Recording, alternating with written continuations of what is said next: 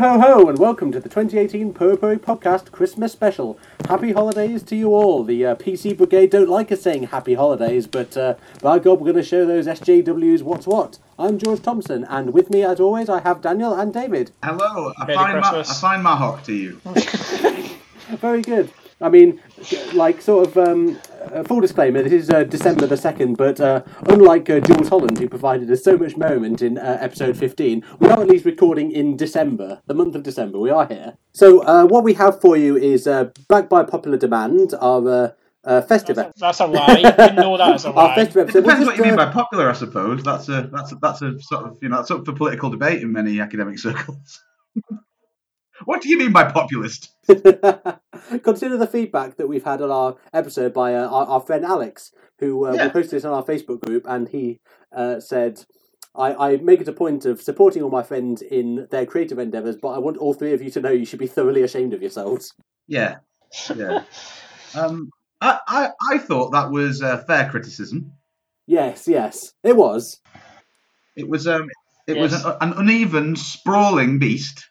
Uh, it's fair to say. Although to be honest, I, wa- I I honestly think I might have actually been asleep for parts of it. Um, like at least with one eye, because that was recorded the night after I'd been to a very heavy.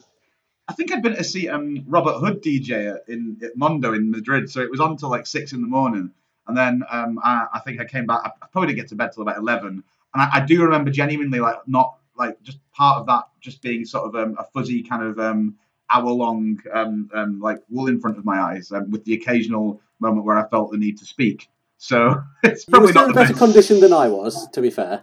Well, yeah, that's true. You were you were the other end of it. You were a slow. You were on a slow decline. I'd already declined, but was leveled out into the brutality of the hangover. So it was. Yeah, um, yeah, and George um, spending the rest of the night after the podcast crying for Huey and Ralph at the Yeah. toilet. I'll have you know, I The, the I mean- porcelain I mean, some people call this time of year seasonal. They might refer to it as the Christmas season. I refer to it as the anniversary of the time that George got his walloper out when Sarah got home after a podcast. Uh, look, it was for twenty minutes, all right. hey, 20 minutes is all it takes. Be safe. Be safe. Twice even. Hmm. Um, yeah, well, Sarah did watch me go into the spare room with a, a look of trepidation on her face that I don't often see. Um, but uh, I, I'm not going to hit it as hard as I did last year, but I do have half a bottle of limoncello left over from uh, last Christmas. The most middle class drink other than down creme de it. menthe. yeah. Which, as Billy Connolly once said, is a drinking polo mints. It's it's true. So um, what we have Jojoba is the month after September. So what we have waiting for you today is um, the usual uh, mix of uh, festive fun. We have a Q&A, we have uh, some uh, Christmas-related discussion, uh, we have the Christmas quiz, and we're even going to review a couple of wrestling matches as well. Uh, shock horror. Uh, so before we before we get into that, uh, so how are you guys spending Christmas this year? Uh, the, the the usual routine. Um, go see my mother. Um, my mother's side of the family in the afternoon. Go see my father's side in the evening. Um, Not eat a Christmas dinner well as- at any time. At any time, no. Um, and uh, sausage rolls all round, and then I go see my in-laws on Christmas Eve and Boxing Day. Um, so they see us twice because they don't see us on Christmas Day, and just watch Moonraker. Really? That sounds good. That sounds good. What about yourself, Daniel? Yeah. Yeah, um, I'm um, well. I'm going back to the UK um, from Spain for just a, a couple of weeks, um, and I don't think it'll be anything particularly out of the ordinary. Um, I'm going to combine it with um, a trip up to Scotland, where um, as is, as is tradition as of last year, so not really a tradition. It's happened once, but um, It's like this the- Christmas special. yeah, yeah, yeah, exactly, exactly. So there you go. We're starting new things. Um, hopefully, me and David and maybe a few other of the uh, um, Scottish members of um, of um, our collective might um, take in um, the traditional um, uh, Christmas or New Year's uh, Partick Thistle match um, at Firhill. Um, who, who, who, who, who have you got this year, David? Again? Uh, uh, Greenock Morton. I feel like it was Um, Green Morton so- last time I came up, but was it, was it Raith?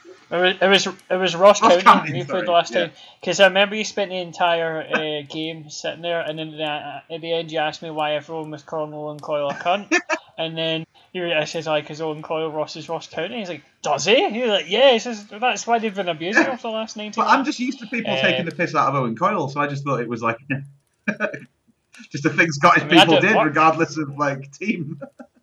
Do you know he was genuinely being talked about as a possible future England manager? No, but there was a time when there was a time when both of them were playing some nice football. They had that Canadian lad in midfield and the South Korean lad. I can't remember either of their names, but um, they were they were both left, decent. an, left an indelible mark upon your psyche. They did, yeah. And Owen, Co- the one thing that left an indelible mark was Owen Coyle standing like he, he was at one of those nights for um, well, uh, not to open, um, not to pull back the curtain too much for listeners that aren't aware of these things, but there are evenings dedicated to um, particularly men um, who like to wear football kits, not for their um, uh, because they um uh, they're playing sport per, uh, per se, uh, but because of the way they feel on their bodies. Um, and Owen Coyle um, used to stand uh, on the sidelines at every match where every manager's either got a tracksuit on or a suit. Owen Coyle would, would literally wear a pair of shorts and a pair of football socks pulled all the way up, but with trainers. And it was almost like he was like, "Oh, any second now, lads, I'm going to bring myself on." And it was like it was very, it was very discombobulating. It's like because Sarah and I had this discussion because, like, famously when I was a kid, I did the uh, the Highbury Stadium tour, uh, being an Arsenal fan, wearing like full Arsenal kit, including socks and shin pads. And Sa- Sarah and I have long had the discussion. Is like, at what age does it stop being acceptable to be a full kit wanker? And we said it's about twelve or thereabouts. Oh, I think that's generous. I think Ooh, ten. what do you think? Though? I think ten. I am. I, wa- I once uh, put on a gig uh, where if you wore a football top, you got in for uh, dirt cheap. And somebody came, my, my friend Barbara came in full kit, including his boots, and he brought a football, so they had a kickabout um, in, in the venue. Um, so yeah, full kit wanker at this hardcore gig. It was That's- great. that's great amazing. Um, Yeah, I, I myself am uh, heading uh, over to uh, Lincolnshire, which is uh, where I'm from. We are going out to the uh, bleak and derelict east coast to uh, visit my uh, visit my grandma, and uh, also the day after I come back, we are going to see our local football team, uh, Grantham Town, who are not doing very well this season because they sold everyone in the squad apart from like four players. In the way that non-league teams tend to do, there's a bit of a churn in terms of playing personnel. Yeah. It, it's like when you try and intentionally get sacked in Football Manager. yeah. Just go on holiday, mate. Just, just like you know. I used do that all the Uh, time. You've applied for you've applied for the Belarus job and you didn't even know and you've been accepted. Yeah. You've been in this job for three years. it's a long old holiday, more of a sabbatical than anything. Um, so, and I'm heading down to uh, London for New Year's uh, with my uh, friend Robbie from university, who we spend try to spend every New Year uh, together. And generally, it consists of playing Yu-Gi-Oh and watching like old Ashes highlights uh, on his DVD player. And you know what? It's fucking great. Yeah. Uh, sounds great. I, I think I'll probably Um, spend New Year's. I imagine if I'm not in Newcastle, uh, Glasgow for it rather. My parents live in Newcastle, so I'll probably spend it as is tradition um, with a bunch of um, crusty Fenham hippies um, um, listening to drum and bass at Bar Loco until 3 a.m. in the morning, which is actually pretty good because it's not like a proper club. It's just like round the corner from where everyone lives, so you get all the feeling of being out in a club on New Year's Eve, but without quite as quite as much of the wankerism, you know. Yeah, um, I remember it's not it's it, it, it's not as bleak as um my I once had a New Year where when ba- remember Battlefield Two, The game. you know the Battlefield games, Yeah. yeah, the game. This is about two thousand six ish, 2000, uh, 2005, 2006. Um, I had a New Year where I played Battlefield Two all night until me and my friends realised it was ten to twelve and should probably wish our family a happy New Year. So we all like fucked off for twenty minutes, wished them all a happy New Year, uh, did the toast, and then just fucked off back upstairs to play Battlefield 2 again. um, a, a low point, I'm not gonna lie, it's a low point, but you know, I got out of the bullet, I got out of the Bullet Club fandom before they got rife. Well, what happened, David, was that you detected yourself a bullet babe, um, and you, you, you, you tied the knot.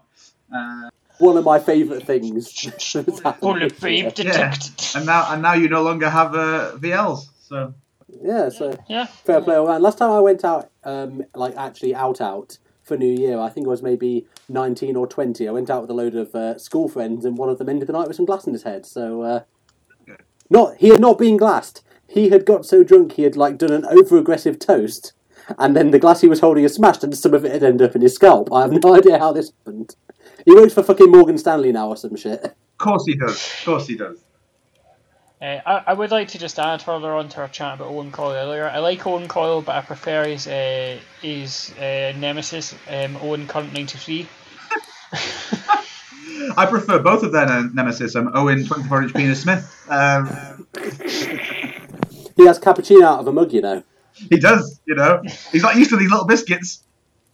Read, read Authentocrats, everyone. It's fucking great. So, Yeah, um, uh, so our first uh, section of this podcast is the uh, Q and A. So, um, unlike last year, we actually have uh, we actually have fans now. So we have uh, Well- solicited their uh, input. Well, let's not go overboard. We've got some Uh, people okay. that were that were bored and lonely on Twitter when we happened to post. We have acquaintances. Um, I have a couple of um, general admin questions to get through Okay. um, before we get on. Just you know, kind of clear up Oh, some yeah. stuff from earlier on, like from a year ago. So I would just like to ask: um, Has anyone scored any better goals this year?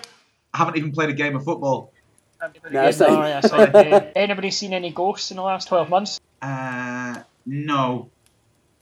I've seen the uh, ghosts. I've seen the ghost of Blairism sort of uh, infesting large sections of the Parliamentary Labour Party. Does that count? I mean, I'll add it to the list. I've seen plenty of Uh, spectres, but no ghosts. Maybe Doridian. Um, I believe we we all uh, has anyone had any great revelations about when where they would like to travel back in time?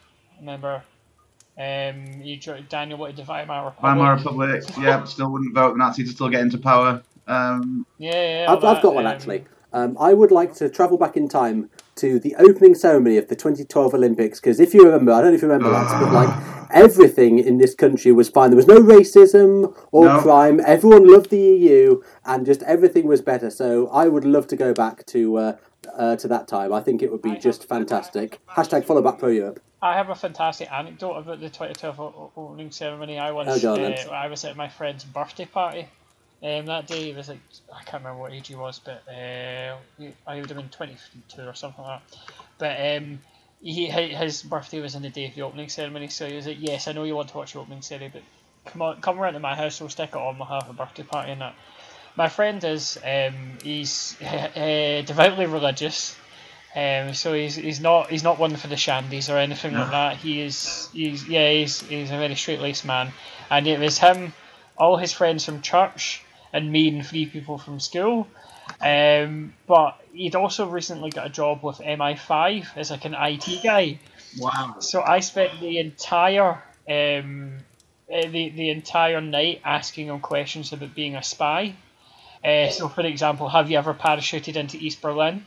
Yeah. Uh, do you sleep with a gun under your Yeah. pillow? Uh, do you have a cyanide capsule in your tooth? And this is great. The Have you have you ever zipped yourself into a suitcase and died? yeah, yeah. Have you ever met Jamal Khashoggi? Um, you know all that. Um, yeah, it's one. Yeah, and um, yeah, uh, yeah. This no, this is funny once, maybe twice, maybe even three times. If you know that way where something's really funny and then it curves down and it's really not funny, and you just keep going until someone from his Or, or most of our in jokes. Yeah. S- Yes, someone, uh, someone from the, the church says, "I think that's enough now. You, you've had your fun out of the joke," and then immediately followed it up with another one, and just kept going, and just was more determined to do even more spy questions, like have have you ever shot a gun in anger, uh, you know, stuff like that, and um, it got funny again. Speaking of speaking of shot a gun in anger and Danny Boyle, that ties in nicely actually because I actually have remembered I would like to go back to one particular date in history, which is October the twentieth, nineteen fifty six. Um, where I would um, murder Danny Boyle as a young child and then free us of having to ever watch any of his fucking mawkish Blairite fucking wet dream films. Um, I, I, Anyway. It's not it's not an anecdote about the 2012 Olympics opening ceremony, but I did go to the table tennis at the Excel Centre during the Olympics, and um, there was, how was it? Was it very fast?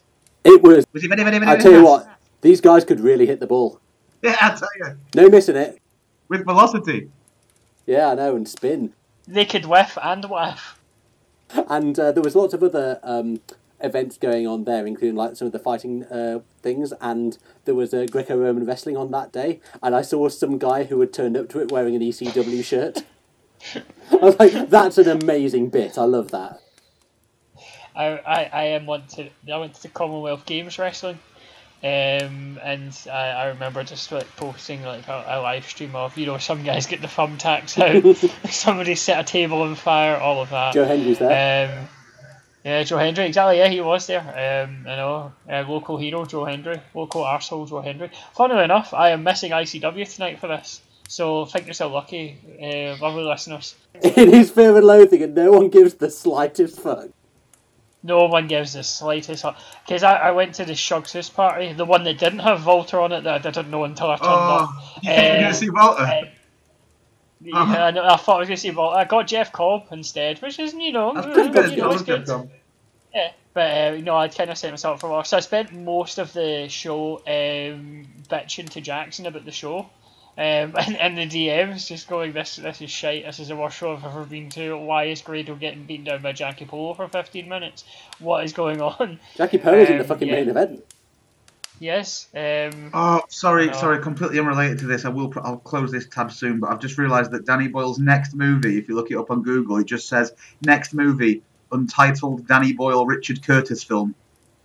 Oh my god! I swear to fucking God. How I swear to film God. be?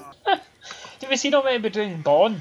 Uh, I think at some point. I don't fucking. uh, that- that- That's another fucking piece of you know rehashed British imperialist nonsense. I don't give a fuck about either. Bond. So Yeah. that's- Fair. How how fucking dare you? I love James Bond. I mean, I only love Pierce Brosnan.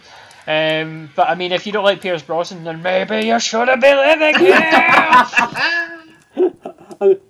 I quite like Pierce Brosnan only because um, he often occasionally comes out with a really, really, really like um, like unexpectedly hardline Republican statement, like about He was, politics. he was good in Like, Final just Score out as of well. nowhere. He'll just be like, "No, actually, I think the I think the uh, the, the mainland bombing campaign in the 1960s was actually had a, was actually a, you know a really really good thing." And he's just like, "Whoa, Pierce! Like, calm down." Like, Double O thirty two is his name.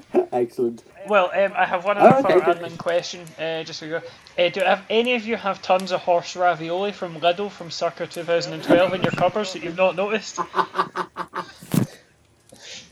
Just thought I'd no, ask. but I do have a um, a Millennium Bug in my freezer. That, that reminds me, I once had a Robocop cryogenic freezing action figure kit. We used to like cryogenically froze Robocop in the freezer, Oh, and then no, I put him in the that. freezer, and the, yeah, I, I put them in the freezer and never found them again. So Was oh no, I'm thinking. Sorry, I'm thinking there was the there was a Terminator one where you could put like um, skin over it, um, and then Yeah, and that's yeah, what I'm thinking of. Sorry. Did he Yeah. just get sort of like Yeah. lost in the back of the freezer? Because like we've got a packet of peas in the freezer that like the ice has just enveloped it, and it's just there like the fucking three-eyed raven. Hey, you can still use it though. Yeah, my, my dad had a, an ice cream like that. There's just a wee window you could see the this best before date 1993. That's the beauty of freezing things, though, is that time, t- t- time, time can't touch it. I know, apart from littering your once youthful looks. uh, so our uh, Q and A. So I'll just go through as many of these as I feel we can stomach. So um, Yeah, thank you to everyone that sent these in, by the way. That we do appreciate it. We haven't had Yeah. to like you know make if, them if up we didn't year. if we didn't use your question, it was because basically I uh, firstly time or we felt it was a bit too involved for us to be able to do that. So Yeah. anything like Sorry put if- together a dream card, like I'd love to do it, but like we've got a lot of shit to get through. So please don't take it personally. Um, We'll do it, we'll do that on another show if someone's Yeah, taking yeah, the time to to message us about that. We will cover it in another show. yeah, we promise. yeah, Thank you very much. Or or we can do a thread which has like brackets one slash fifty two at the end of the first tweet. Yeah. or you could just tr- you could just tune into my live streaming of Fire Pro for my crazy Russian wrestling Yeah, card. or just look at George's like uh, TW save or whatever. or TW. Um, so, uh, que- question number one. Uh, at Sarah Parkin one asks, "What do you think about the pedestrianisation of Norwich City Centre?" I'm glad we got that one. Um, yeah, yeah. Um, I mean, it is good, but I mean, you know, you have to take into account people in wheelchairs. Need access to Dixon's. Access to Dixon's. Mm, Um, so I hope that was the response that uh, you were, you were after, my love. Um, I thought you were going for uh, Sarah's first question, which was, "Will you ever do an episode about pro wrestling any, again?" And I just replied, "No."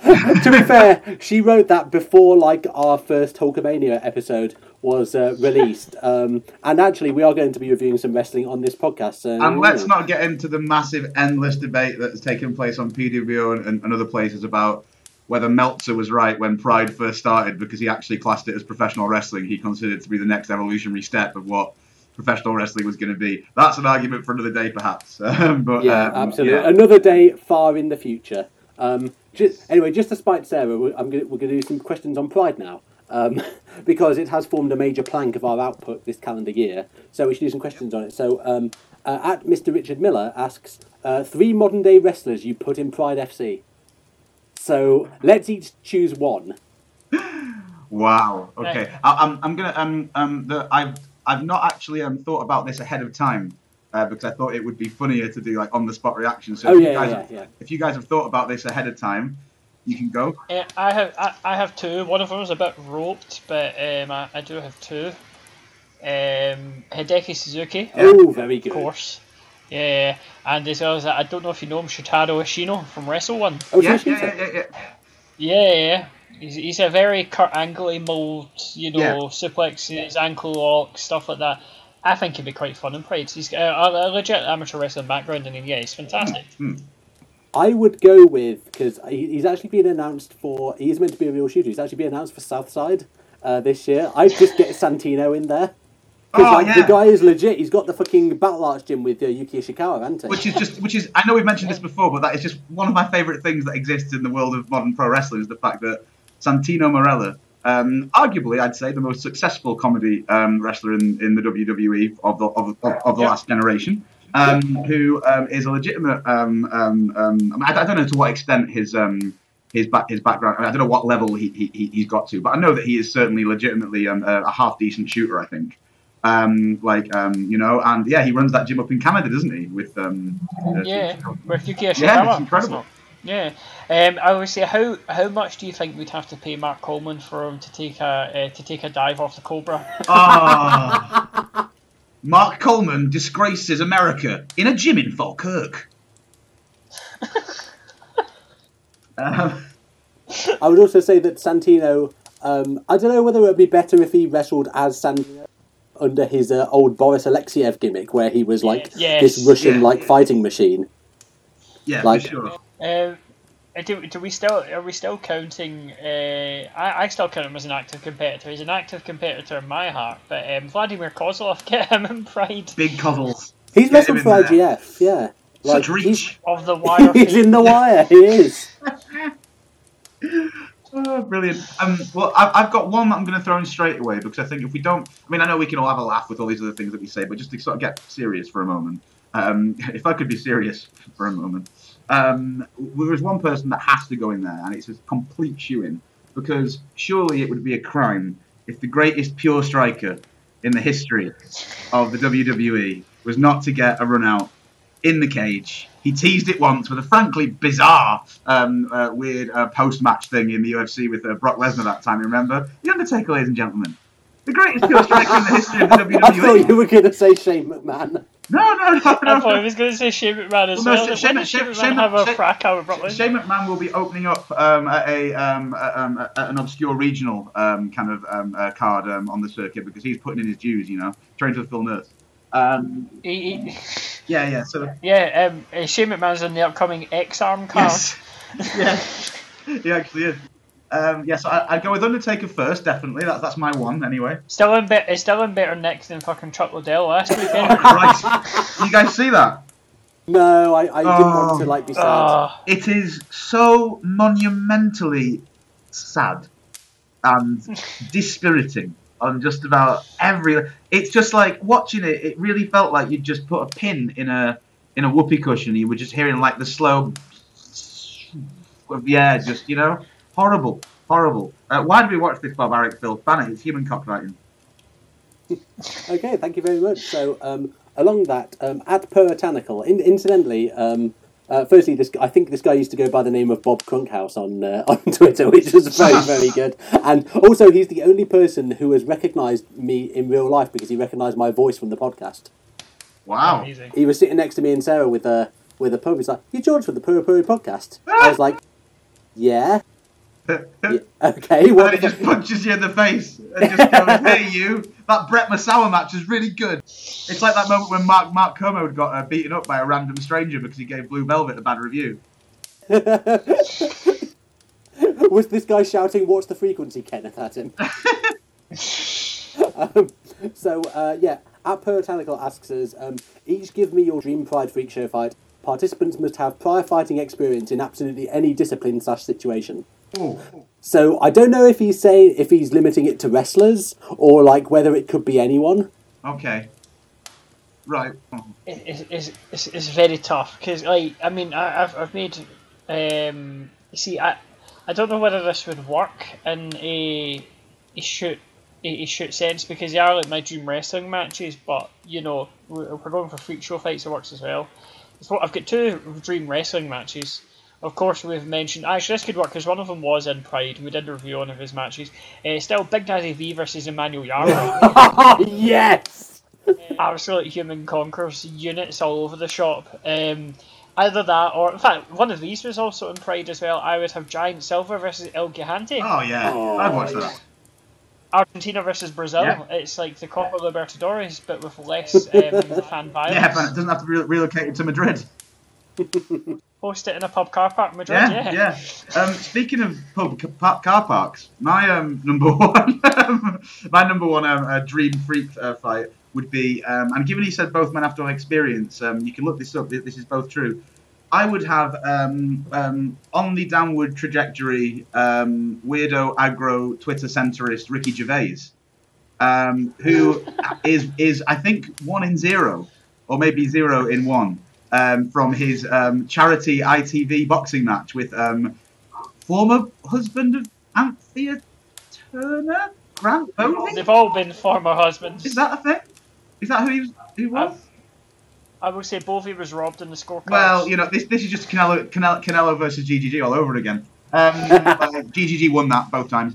Anyway, um, I, uh, yeah, so I'd have Gervais in there um, because really, you know, he, he is a very annoying individual these days. Um, his his comedy has degenerated to the point where it is just kind of um, making um, sort of really mundane observations about things, and generally offending a trans person. So um, I figured we'll get him in there because he's a little shithouse. Um, and although he's quite buff now, remember he posted that embarrassing poster of himself on, on on Twitter, and he is quite buff. So just to make sure that I'm putting him in there against someone that I can be sure is going to come away with the victory, um, I'm going to put him in there with a man that has uh, both um, uh, re- uh, pro wrestling experience, or choreographed fighting experience, and perhaps not in any uh, big leagues, not even on the level that Gervais did on the, in, in terms of amateur boxing, but certainly has a, a fighting um, expertise in, shall we say, less salubrious environments. Um, Meng. I want Ricky Gervais to fight Meng, not Meng in his prime, Meng now, I mean, he's a car salesman. He's basically Swiss Tony. It's you know what I mean? Like, uh, I think that would be great. I've- I think we'd see a I've genuine death in the ring. All I'm saying is everyone takes a warranty at Meng's car dealership. There's no one that's turning down that warranty. No, no. It's like, well, you know, the, the, the, the warranty is not exactly to my liking, but oh no, I do like my thumbs. So, um, like, thanks, Meng. Uh, yeah, uh, Meng versus Gervais, get it booked. Come on, we all want to see it. Okay, mine is going to be. Neither of these guys are actually pro wrestlers, but you guys know I'm into my uh, into my politics. So, and there's been this big uh, sort of battle for the soul of the Labour Party raging for like the last three years. So I what don't I know anything have, about this, George. no, we're, we're, we're all after the loop of this. Oh, is this some Tory shit you're talking about? I mean, yeah, when George says he's really into politics, uh, he's uh, he's actually opening um, the uh, the village fete where he lives as the um, uh, Tory councillor next week. So what I would have is, um, I guess when he says prior fighting experience, I'm guessing uh, active service in the British Imperialist Pig Dog Armed Forces Yeah, uh, would counts. count. So, uh, darling of uh, of uh, the Labour centrist and uh, progress punk rock pro politics uh, I know types who it's gonna is be. uh, Dan Jarvis. Dan Jarvis. Oh. Jarvis, he's from up here as well. He's, he was the MP for Barnsley uh, or Sheffield or some fucking place that isn't Leeds and therefore not as good. And uh, I would have him against uh, one of the old, uh, one of the old Labour left. He's not like uh, he's not in Parliament now, but we do know that he has legit fighting experience, and that man is John Prescott. Oh, two jacks. Soccer kicks are allowed as well. The greatest pure striker in the history of politics, John Prescott. Absolutely, absolutely. Trained by Phil Nurse, John the best Prescott. part about the Prescott punch is is, is that the bloke that actually um, chucks the egg at him to kick it all off has got a mullet that a WCW worldwide jobber um, would be immensely proud of. And genuinely looks like he could have like uh, been gimmicked into a team where they're sort of um, uh, something like the Godwins, you know, where their uh, their gimmick is just a slot bucket and some dungarees. Uh, Are you, are you saying that Jimmy graffiti for an egg at um, John Prescott? look, look. All I'm saying is go back and look at the footage. You you be your own judge.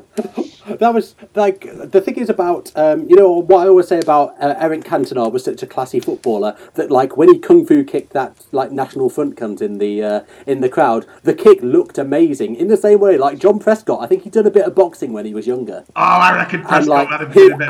absolutely nails him. It's so good. Yeah. Like He's if you don't know what I'm talking about, just type in John Prescott farmer egg and just I swear to watch, God, the watch the first- sparks fly. the first jab, the first jab is sharp. He, he pops it off and he snaps it. Like he- to be honest, that's probably a better jab than I've got now. Like, I mean, I made it a t- I, I gave it a 10-7 round oh, myself. so yeah, we actually we actually had to change the score the scoring system because uh, it was such a rout.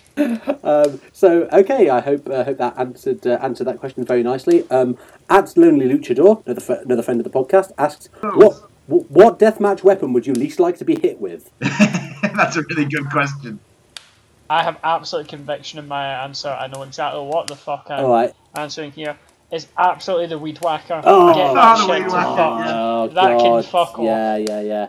Um, I'm going with like I think you see it in like the real grim big Japan shit, like that sort of wooden board that's got all razor blades like just fucking Oh. taped to it. Oh. Yeah, they have the um, they have taped to to it. They have like the ri- the rivet plates from like ships. Yeah, yeah, yeah. Fuck off with that. Yeah. It's called a rivet board or something, isn't it? That's the name of the actual thing. Oh, is it a, a gusset, Gusset plate? plate, Is that sorry, what that's it? it. Gusset plate. Yeah. Oh, which even that just makes Because that it plate sound... sounds like someone something like a uh, weak constitutioned Victorian lady would wear. Oh, well, yeah, either that or it sounds like something on a more practical sense. It sounds like something that you would like, you know, finely grate chicken on. Like it sounds like something you- you'd use in like a, a meat factory to it, dis- you know, to dismember something. It's absolutely gross, you know. Um, Yeah, yeah. Right, so yeah, that that is on a genuine level one of the most horrifying things I've actually seen in, in wrestling, to be honest. Um, I, I've got a pick. Um, I can't remember who the first person that I saw doing this was, but I know that um, oh, what's it? Uh, Jun Kasai uh, um, is often photographed with um, these in his mouth. Um, Oh, um, yeah. I am. I'm really. Um, I've got a real. I don't. I don't like. Um, well, I don't think anyone does really, but I, I really don't like uh, injections or needles, like uh, when I'm in the hospital or anything. Um, Fucking well, mate. yeah, I know. They're just, they're just, they're just. They're no, I don't think anyone does, but you know, on the one hand, um, that's that's bad because it makes it difficult for me to watch um, sleazy Japanese matches of a certain ilk.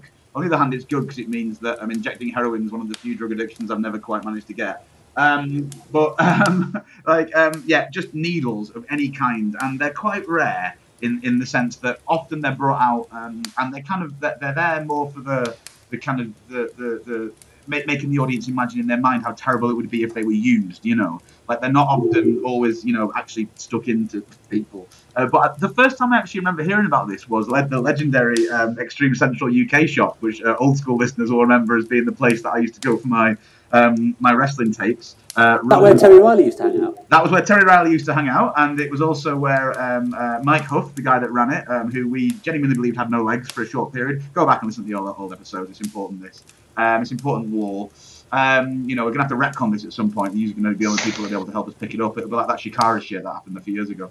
Um, but uh, yeah, I actually was in there once, and um, we realised that it got to the stage where you know, real total marks, not the smart marks like us, would come in and be like, uh, "Have you got any of that ECW?" And then Mike would be like, "Even better than that," and he'd pull out like something terrible like XPW or some absolute shit promotion, you know, or some like really bad just Japanese like shock promotion. He'd pull it out and he'd be like, "Yeah, that's uh, that's twenty quid for two tapes." And me and me and my mate would often turn around and go, "Actually, no, that's not really a very good show. What you should really do is get uh, ECW Heatwave '98. That's much better." And then he'd, he'd turn around to us, Mike, and, and he'd, he'd wave his fingers while the other person wasn't looking, and, he, and he'd make the money sign like that with his fingers, as if to say, "I am rinsing these marks." Shush. Like, um, The, the the money sign means taxes. Yeah. Taxes. yeah.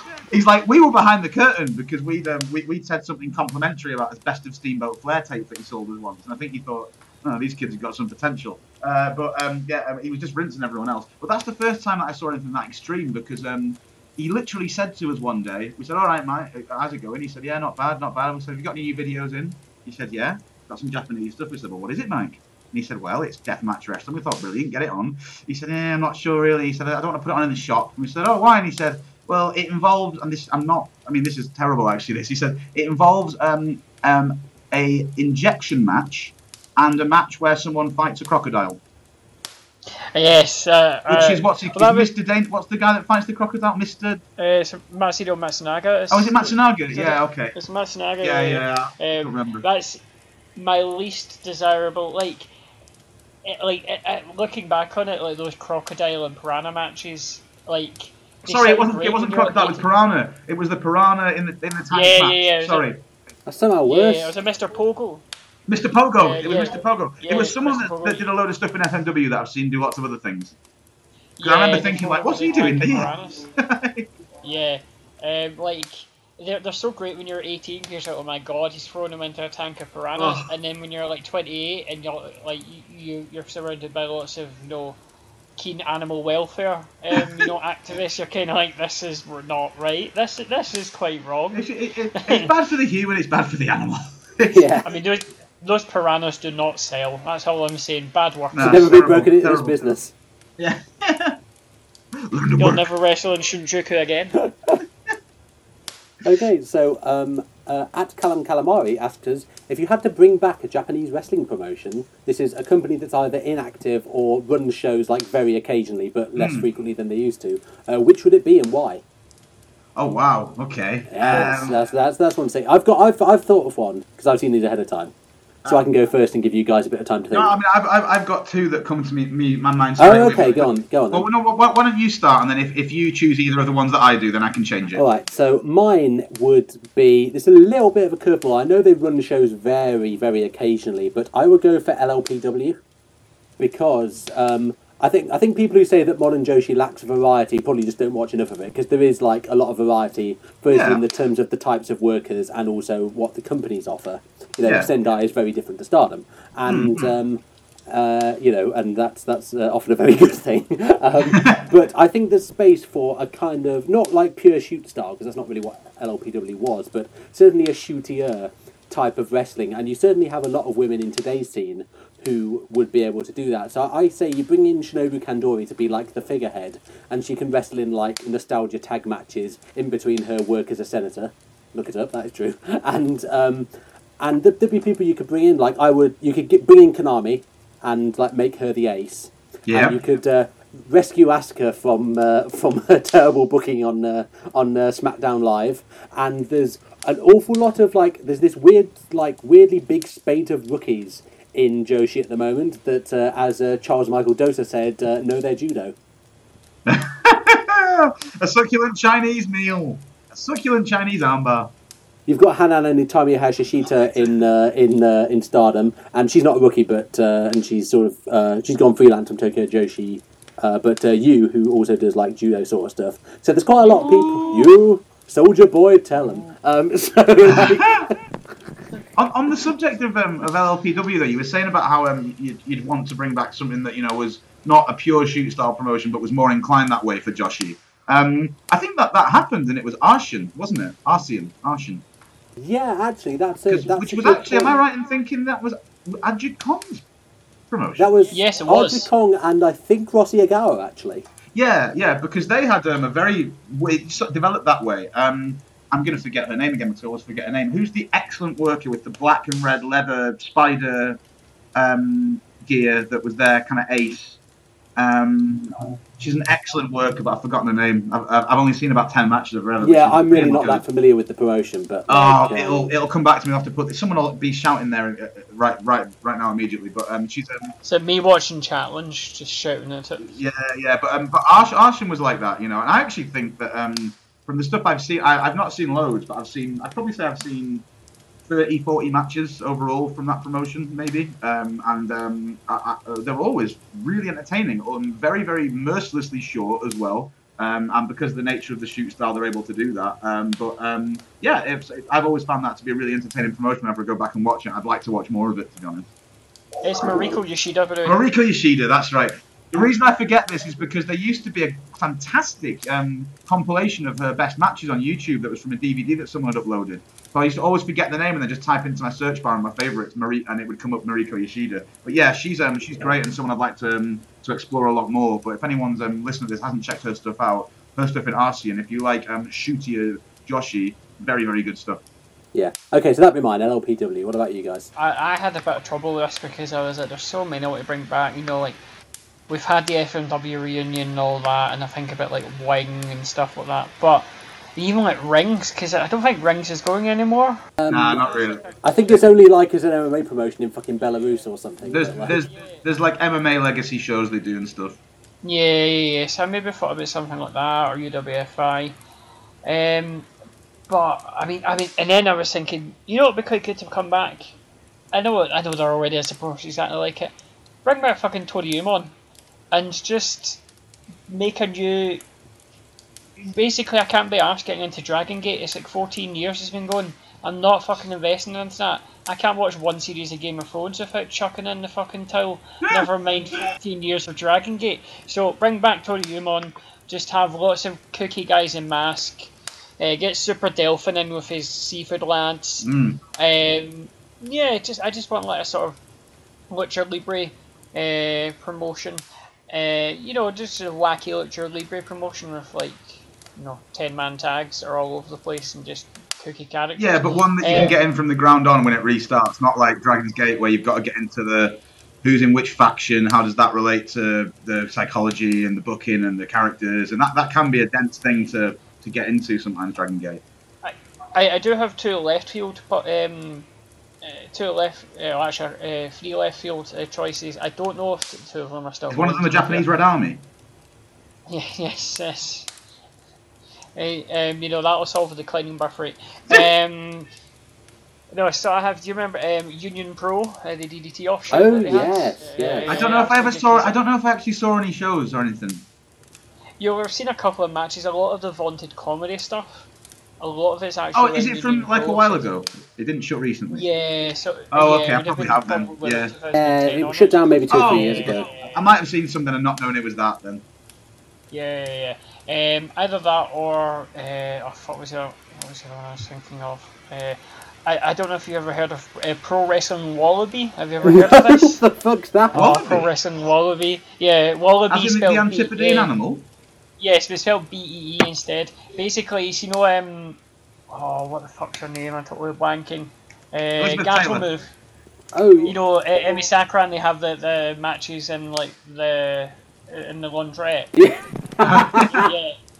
Well, basically, Pro Wrestling Wallaby, and there's stuff of this on, on YouTube, um, where it's a guy who he really liked Onita and decided that he was going to be Onita. Uh, so he, he became a fake Onita and he had a wrestling promotion um, in his house. So it's just in his living room, and it's like 10 guys drinking in in the audience, and then there's like him and his pals just having fights, and every match ends with him winning, and then him going on a 15 minute monologue um, i.e., like actual Onita, and he'll be like, he'll just go through like, you know, I love you, rah, rah, hi, hi, It, sou- hi, it sounds hi," like he's, he's reaching funny. for Onita, but what he's actually achieved is Survival Tobita. Well, that, that, this is it. Yes, Saitama It's for wrestling needs to come back. Um, yes, and, uh, uh, he wanted Onita, he got Tobita. Um, I might be Yes, the only person in the world that would be like happier. If Oh, like no, survival I've to beat is one of the few wrestlers I like more than Atsushi Onita. yeah, no, I know, I'm the same. You, you know, about, I've told you about my dream match, haven't I? Where I want to have a dream match where um, Survival Tobita gets the rights to the Toho Kaiju license, and he has a gauntlet full of cardboard to- uh, uh, Toho monsters like Godzilla and Oh, Mothra it'd and stuff so like that. It's just like a And then, like, the- a, a massive big part of the uh, an angle could be one day when um, um, some nefarious um, manager or valet manages to get for Christmas give uh, Tobita um, a 3D printer, and then it's just like he, he- he moves on from like uh, cardboard like um, me- mecha animals to um, genuinely terrifying, uh, you know, three 3D real world monsters. Uh, Yeah, uh, basically, I want Survival Tobita to fight an anim- animatronic Biollante. That's all I want from wrestling in 2019. Right? And, and, and, and what do you get? What do you get? You get bloody, you get Lucha House Party versus fucking for the hundredth time. What's the, fre- what's the frequency, Kenneth Omega? I don't know if he's fucking blocked it. Right, Daniel, what's your promotion? no, that's true. Uh, yeah, so um, I've got two, two very, very, very different promotions, but I'd like to bring them back at the same time because I, I love what they both represent. Um, I think I'm right in saying that Osaka Pro is very dead, aren't I? They run very occasionally. Yeah, they, they basically they wrestle in harbours. That's literally it. They just go and they. I, am I right saying- Jolly. Is it a, is it Osaka Pro or what's the other one? Oh, what's his name? Oh fuck, I can't remember. It's Okinawa, Oh, which is a wrestling promotion dedicated entirely to bo- um, to um, boosting Okinawa's fledgling seafood industry, Yeah. and all the wrestlers are seafood. Gurukun mask. That's his and name. it, it Gurukun mask, yeah, yeah, yeah, and they show off in a Pro and stuff like that. So I just want like a sushi plate, but, But with he's- arm cracks. sort of fun. Yeah, but I, I'd, I'd bring Osaka Pro back because, um, to be honest, this is about probably seven or eight years ago now, I'd say. Um, I'd had a bit of a break from a lot of different types of wrestling. I was only really watching old stuff, and I had been for about three or four years. So I didn't really actually know what. I mean, I'd watch WrestleMania now and again. But outside of that, I didn't really know what was going on in Japan. Um, I didn't really know what was going on in Mexico or anywhere else at all. Um, I'd had such a long break of only watching older stuff. And I wasn't really sure if I'd ever start watching um, contemporary wrestling ever again. Um, and then I slowly started to, and I kind of thought, wonder what's going on in Japan. And a lot of the buzz that I was seeing on a lot of kind of nerdier um, um, parts of the internet, um, not even for match quality, but just for something interesting and unusual, was um, um, Osaka Pro. And I actually still think that of all the kind of Pro uh, promotions I've seen that, that, that, that make comedy primary and that make comedy the main driver of a lot of the matches and a lot of the kind of um, um, investments that you get in the characters. I actually thought that they did it really, really, really well. Um, and um, I never really got. Mean, it's probably because I didn't watch full shows. I would watch like several matches from different um, shows, maybe um, back to back when I was getting into them. Um, but they would just always have um, the comedy always seemed to be timed perfectly well. The physical comedy, um, and you know they had guys like Kikutaro in it as well. Who was the guy that did that gimmick where he had the fans and he would um, like he was almost looked a bit like a kind of geisha, but he was a bloke and he was an older middle-aged guy, and he and he'd walk the, the all the way around the ring um, on the ropes on the top rope. Uh, anyone, does anyone remember this It's guy? not Stalker is it? No. Um, I can't remember who it was, but he, he was a wonderful physical performer that actually occasionally uh, people think I'm over egging the pudding here a bit, but sometimes occasionally his reactions to stuff and his physical comedy reminded me of like um, a particularly live like Buster Keaton.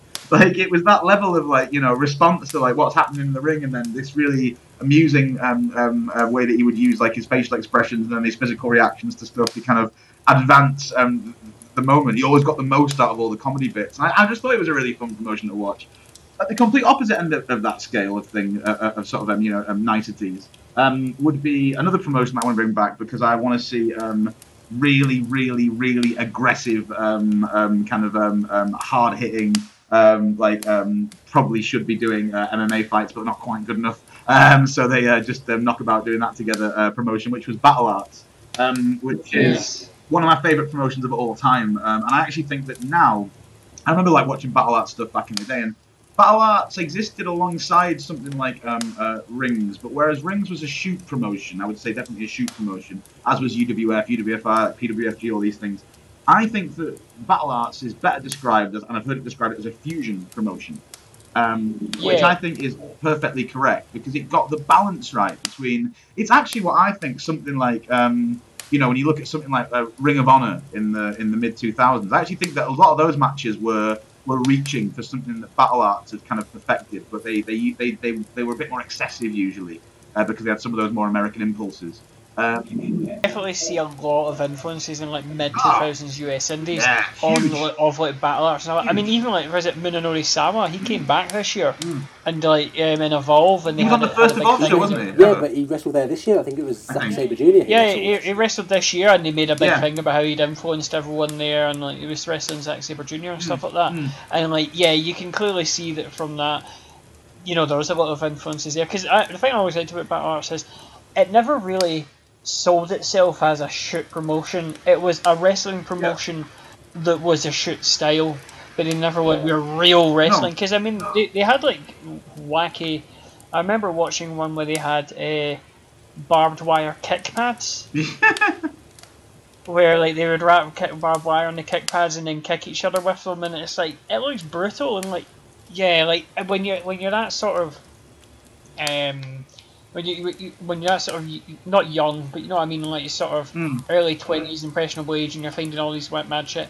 Battle Arts is the perfect thing where when you find Battle Arts, you're like, right, I'm in, I'm done. eh, this is me. It also reminds me of something that I heard, which I'm I'm skeptical to the extent at which this would have actually been carried through. I think it would have still been done in a very very carny, um, uh, outre American way, which which might have worked actually. But a lot of people talk about um, how um, Paul Heyman's idea for the next iteration of ECW, if he managed to keep it going, would have been um, to kind of go with the times a little bit and try and do what he did with Taz with a lot of other workers.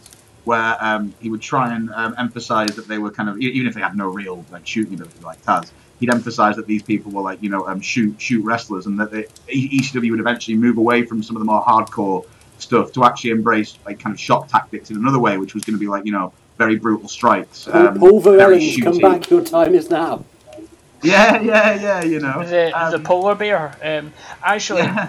um, concurrent with the, your Battle Arts chat, I would say maybe not necessarily Battle Arts, but I, yeah, I, I, you'll probably remember this, um, Daniel. Do you remember Battle Arts uh, sequel, Futen? Bhutan, yes. yeah, of course. Futen, yes, with all That's the got that, weird. that, that, Futen's got some of my favorite um, um, Ishikawa um, um, matches on it. You get some fantastic like there's like there's that amazing five minute match which looks like a gritty Channel Four dispatch. Oh yeah, it's filmed Ah, really interestingly. It's like really Yeah, they did, they did so else. much really well with like camera work and stuff like that. It was, it was such a fantastic presentation. So absolutely, I know we've rattled on for about twenty minutes, but Futen would be the one I would bring back. Yeah, yeah, for sure. I was also going to mention um, someone that I think sums up the battle arts um, kind of ethos to me, and like the when I think of like um, great battle arts guys, you know, a lot of people do think of um, of, um, of of of Ishikawa, and of course um, that's Ikeda. Ikeda and Ishikawa is the guys you think of when you think of battle arts, really, because they're like the seminal kind of like go-to like you know uh, matches, things that are on lists of you know greatest matches of all time, matches to see before you die. But I want to give a shout out to Alexander Otsuka. Yes. Um, because we've been talking about Pride, we've talked about um, um, all sorts of things before that connect him.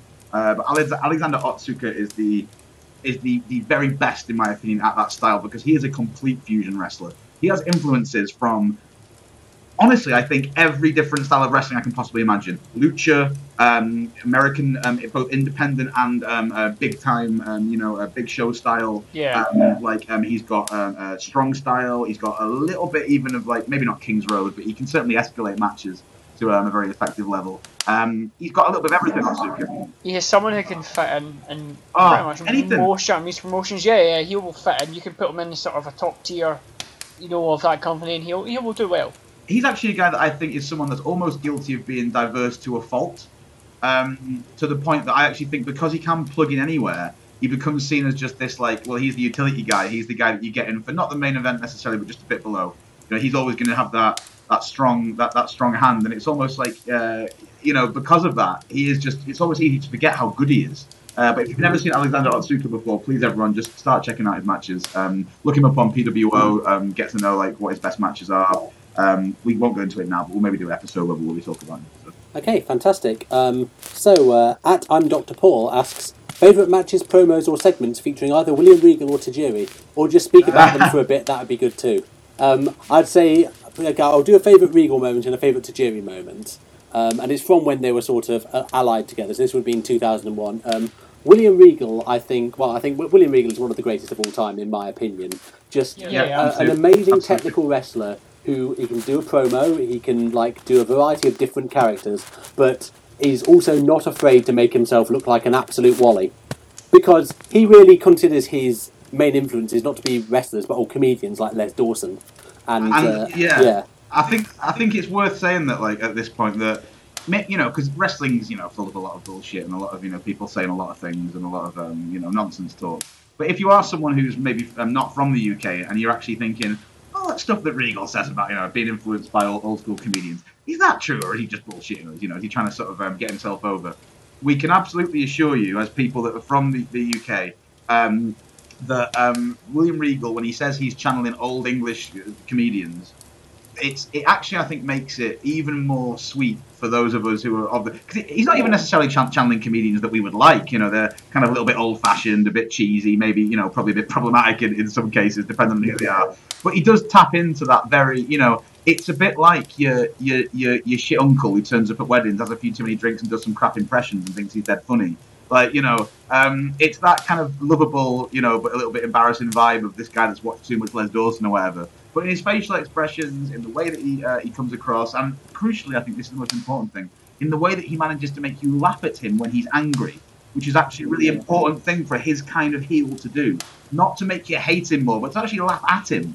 Um, you know, he's got a great sense of that. And he does. It comes from a lot of his. You can tell it's all the old Northern English. he's not he's not someone who like is worried about being a cool heel like so many people are. Like he's he's willing he's willing to look like a, look like a prat, and that's uh, that? I hate cool heels. Fuck cool heels. Do do you remember that? Um, it was a Great American, American Bash '96. He had a match against Sting. Yeah. Yeah, and, and that it was just total pantomime dame. Uh, you know, all these Southern hicks in the audience and him just totally riling them up, doing doing all the uh, the blue blood stuff, but turning up to eleven. It's a fantastic performance of him just absolutely stooging and winding the fans up so, So my, much. my, my favourite Regal moment is he had a match with the Big Show on SmackDown in 2001. This was the time his gimmick was he was uh, using what he called the power of the punch, which was actually well. uh, actually brass knuckles. He'd hide in his he'd wear a pair of pants over another pair of pants, and the brass knuckles would be in the first pair of pants. And the finish of the match was he got them out while the ref wasn't looking, and he hit Big Show, and the Big Show rebounded off the ropes, and then just came back and fell on top of William Regal, and was out cold, and the ref counted three, and that was the finish. Like pure genius. Fun fact: the one time my wife booked an episode of SmackDown. And uh, my, my favourite Tajiri, Tajiri obviously like a great wrestler, not so much in All Japan's junior division in the year of our Lord 2018, but in his prime, Tajiri could absolutely go and he was fantastic. But I, I loved him in the backstage segments that he had with Regal, and my favourite one was I watched this um, quite recently. It was when Stone Cold was like heel, like paranoid Stone Cold, always wanting to be hugged Oh, yeah. and like thinking everyone was out to get him, and he like wanted a shoulder to cry on, and he just ended up like unloading all his worries on Tajiri, and Tajiri hmm. was just there nodding. Like not understanding a word of it, and Stone Cold's on for absolutely ages about saying like it's unfair I should have to wrestle Jericho and Benoit, and then eventually goes, "Oh, thanks Tajiri," which he would call him Tajiri. He's like, "Tajiri, I feel like you really understand me. You're a great listener." and he just like walks off. So that's one of my I absolutely love Stone Cold's heel run. It's absolutely amazing. Yeah, Like, it was terrible for business, and it was the bad. It was a bad decision, but he's so I good loved at it. it. So, uh, what about you guys? Uh, favorite Regal and Tajiri moments? Funny enough, I- I'd put the Big Show one down. Um, the, the, the one there was a there was a, another uh, moment quite around about that time where he fought Spike Dudley, and he um, he uh, he had the brass knuckles and the he, he had a, a brass knuckles in the turnbuckle pad and in his shorts. So the referee searched him and found the brass knuckles um, in the shorts and took them out and put them away. And then he had the other brass knuckles in the turnbuckle Oh, that's pad. brilliant. And then Spike Dudley came out and then just uh, distracted uh, William Regal. Oh no, as, uh, uh, as Regal was getting searched by the referee, he went over to the turnbuckle pad and he grabbed the, the brass knuckles and knocked Regal out with them. That kind of reminds me. There's a character called Carcer in uh, Thief of Time by Terry Pratchett, who's got like five knives on him, and like every time you think you've got his knife, he just like later on he just brings out another one. Brilliant, brilliant. Um, Uh, yeah, like go on. I, I did have a se- I had a serious one. There you go. um, This is um, it's a trilogy um, of matches in 2006. Um, it was over three consecutive SmackDown pay-per-views. It was Judgment Day, Great American Bash, and No Mercy, where Mm, yeah. Regal, Finlay, and Benoit had three of the yeah. greatest matches you'll ever see in your so pub. good. They are so so good. Uh, there's the one with the Great American Bash against Finlay, where they do the collar and elbow tie up Yeah. and they end up going underneath the ropes and out of the ring, still in the collar and elbow. T- yeah, those all three of those matches are so good. They also had a series in WCW where they did the same. Yeah, in fact, it was uh, Uncensored Still- '96. I think Regal versus uh, Finlay when he was the Belfast Bruiser. Yeah, Regal and Finlay in like two different decades have had amazing pay-per-view matches that no one in the crowd gave the slightest fuck about.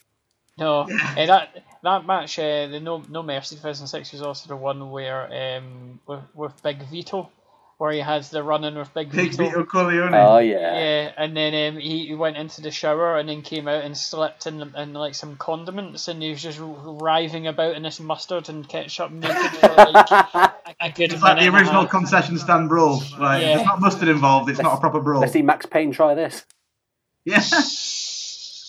um, for me, I mean, because they did specify on this, didn't they? They did. Did, they specify um, just promos or backstage? It's It not could be matches. matches as well. Yeah, it could be matches or promos. Oh, it can be. Yeah, oh, yeah. Christ! Well, that's just impossible. Um, okay. Well, I mean, okay. Very quickly, um, I'll I'll just say I'm not going to do matches for Regal because um, I actually consider Regal to be, as you say, one, one of the greatest of all time, and I like so much of his stuff. Um, one thing I will say in in terms of match stuff for Tajiri, who I think might have been the best wrestler in the world in the year 2000. um, was um, his match at Hardcore Heaven uh, 2000 against Steve Corino. Um, which is about 13 minutes long and is an absolute bloodbath in which Corino is completely and brutally squashed.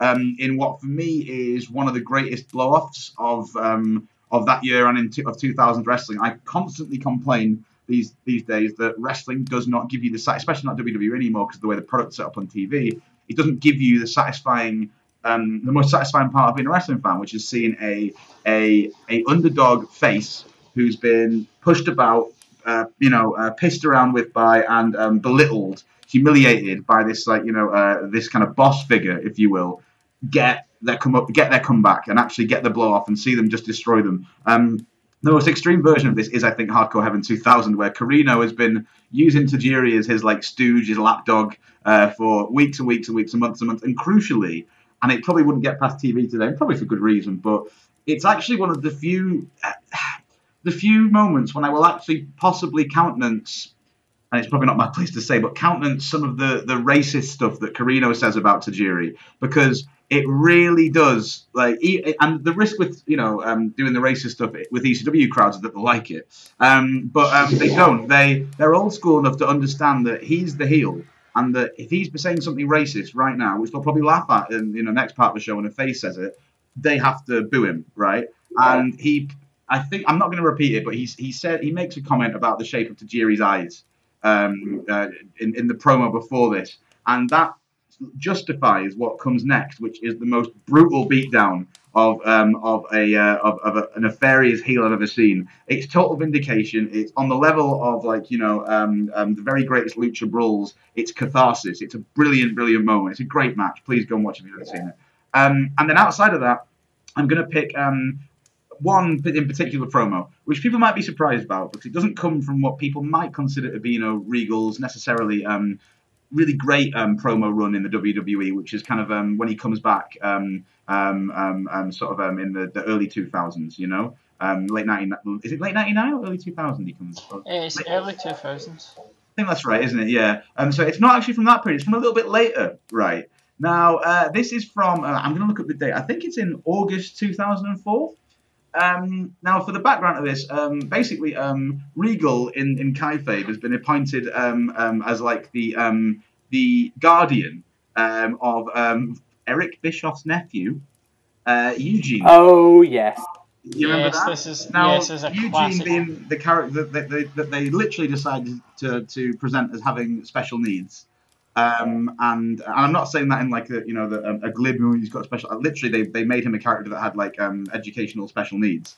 Um, and the idea was that um, he was a savant who um, you know was able to pick up moves from wrestlers he'd seen on his uncle's TV show as a kid, but couldn't really actually properly wrestle.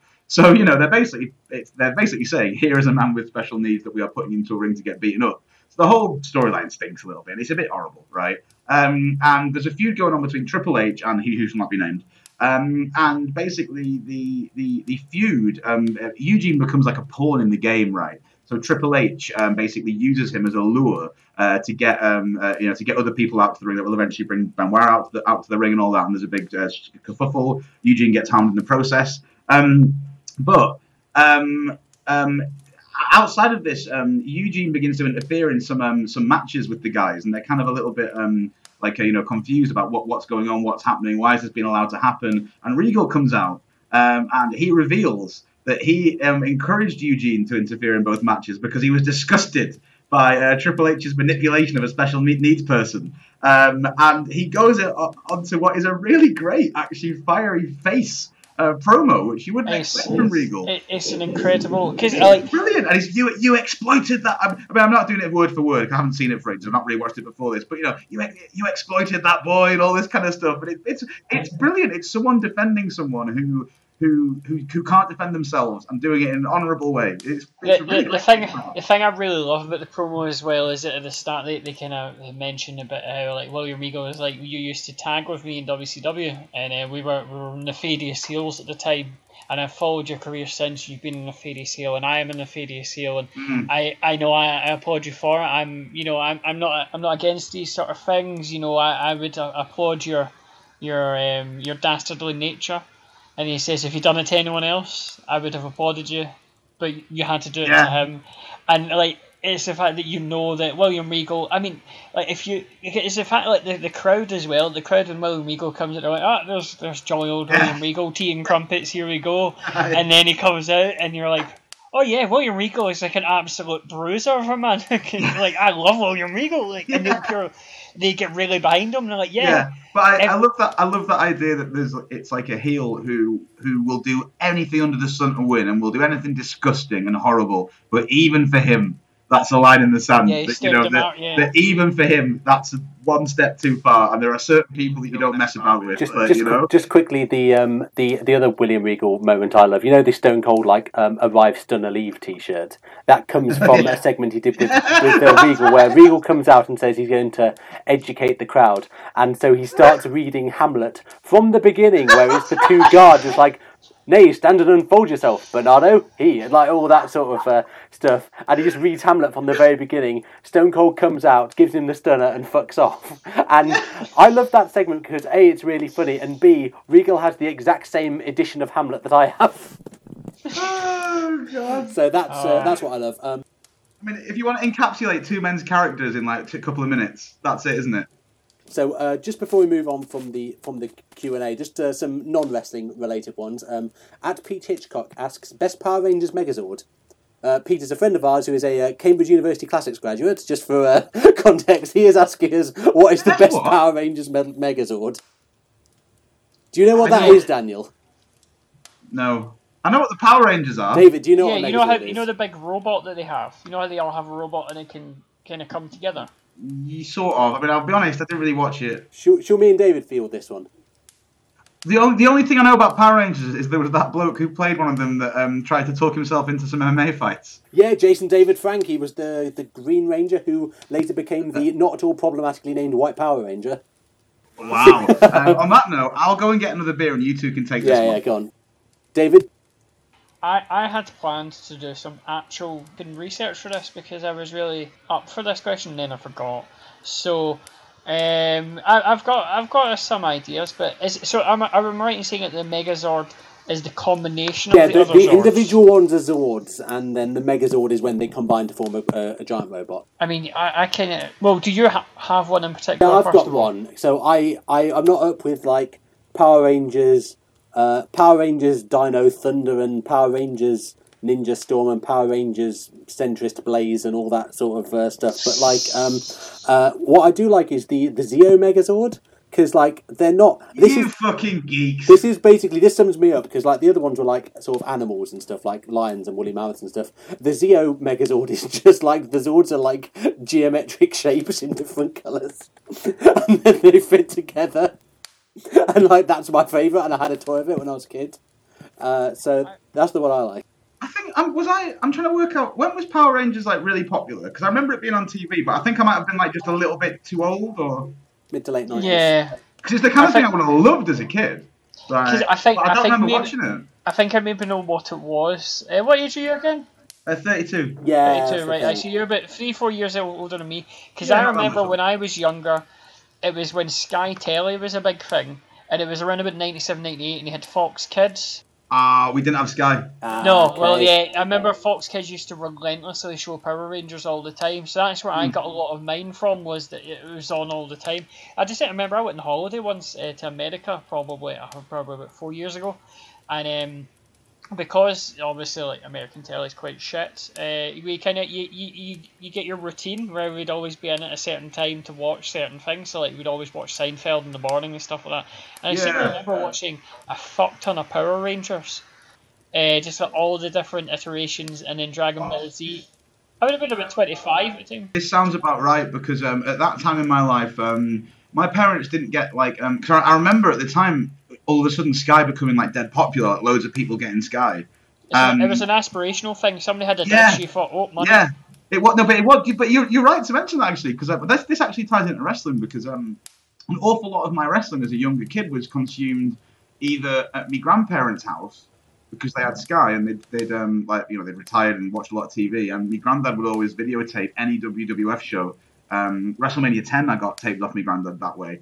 Um, and also um, at mates' houses, you, you'd often have a mate that had Sky, so maybe two or three of the other, the other people in the neighbourhood or whatever that didn't have Sky would all go around to this person's house and we'd sort of annoy their parents by making them sit through us watching, you know, whatever it was, Survivor Series '95 or whatever, um, '96 or whatever. Um, so that was quite a big a big thing, you know. And we did we used to do the same. For, I remember going to watch football matches at other people's houses all the time because there was only like two or three people on the road that had Sky, so you'd go and watch it at their house or whatever. You know, it's kind of a quaint thing now, but yeah. Funnily enough, uh, well, I I used to do that as well with the wrestling, and I famously never saw John Cena versus Big Show at WrestleMania 20 for years because my uncle I asked my uncle to tape it, and he'd been at the pub, and he t- he came in at like 20 past 12, and it had already finished. He just stuck the recorder on.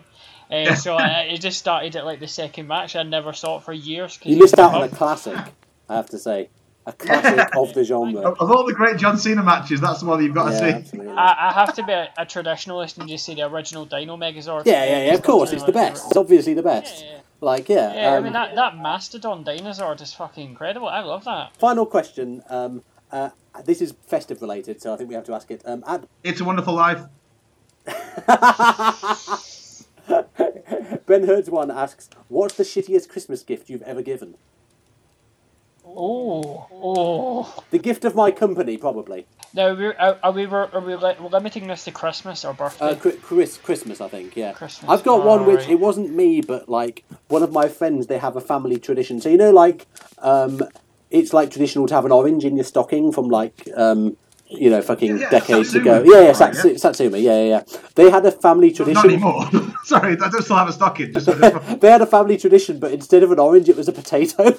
they just got potatoes for Christmas. Not, not just potatoes. They had other things, obviously, but like that was there. Was like, did you cook it? Because like a satsuma, you can just peel and like eat as part of your breakfast. Just just get a potato. The fuck are you gonna do with it? you just hear a rat a tat tat in the chimney. Potato man.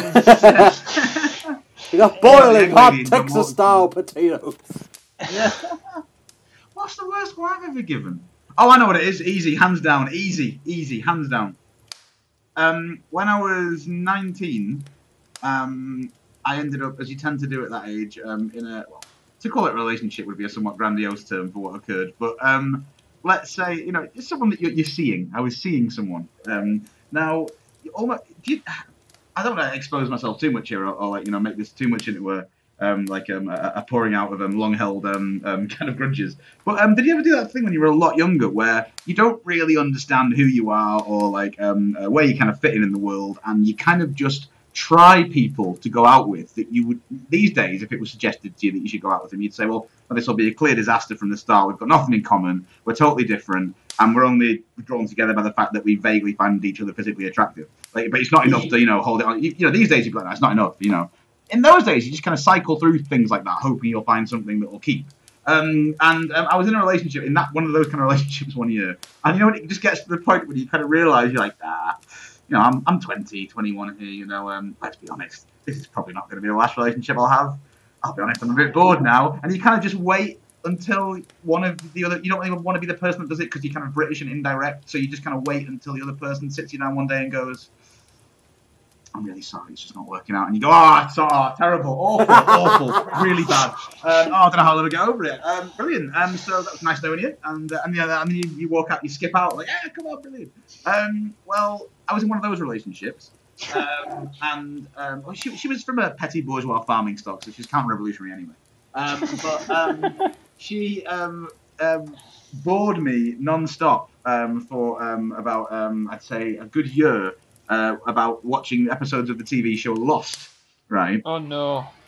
Now, I never really got into Lost that much. Don't really have anything against anyone that, that does, but it's not really my bag as a TV show. It's like, um, yeah, just not my, my kind of thing. So um, she would sit down with me um, and sort of force me to watch it. So in what I would describe as a kind of perverse, um, like um, masochistic present that I gave to her. Um, you know, sometimes you just want to sort of heap on the misery. I bought the entire um, box series of Lost's first two seasons Oh no. um, and gave it her as if to say, "There you go. You want Lost, dear? Well, how about you have Lost? Well, have all two lost seasons." Uh, it's very much like in Peep Show when uh, you know uh, uh, uh, uh, Mark knows that Jeremy spent his money on a curry earlier in the day, Yeah. and so he gets three Nine and a curries for a takeaway later on. That's right, a lamb korma and uh, and a pasanda. It's tremendously and, thick and creamy. Four nuns. That's actually from a different Curry related. Yeah, thing. no, oh yeah, we, we all know that, Daniel. We all know. You don't have to Yeah. tell us. Yeah. Wow. And yet, yeah, Yeah, here we are. Yeah, so hate Ah. buying lost out of some kind of um, uh, you know, like um, youthful um, kind of um, um, existentialist like yearn of hatred towards myself is probably probably my worst Christmas present I've ever bought. I I had to fucking watch it. I had to kind of rack myself for this one because it was. It, Oh, it was a careful! bit You can hurt someone doing that. I, I know, I know, it's terrible. Um, I'm, I'm generally, I, I don't want to say I'm a good present buyer, but I, I kind of, you know, I'm, I, I know, I know, my, I know how, I know all the spots. I can, I can generally get something good for most people. Yeah, I'm Um, alright. I distinctly remember though, um, I once, I have an uncle, uh, Uncle Ian. Everyone in Scotland has an Uncle Ian. That's just a fact. but uh, my Uncle Ian, um, Everyone in the UK, in the England's got an anti-Val. Don't Annie worry. Val, and yeah, you've got Uncle I have. Ian in Scotland. But uh, my, my Uncle Ian, we, we kind of have it. you know, you have those relatives where you know what you're getting from them, they know what they're getting from you, Yeah. and you just you just go for it because like you know. I quite like the HMV voucher. It's great. I can buy a CD. I'm not, Yeah. but every year you can kind of you can kind of rely on it. So he would buy me like an Book HMV tokens, voucher. things like that. Yeah, I used to, he used to get me Woolworths vouchers, and then Woolworths went down the pan, so that was a crisis. Didn't know what to buy me.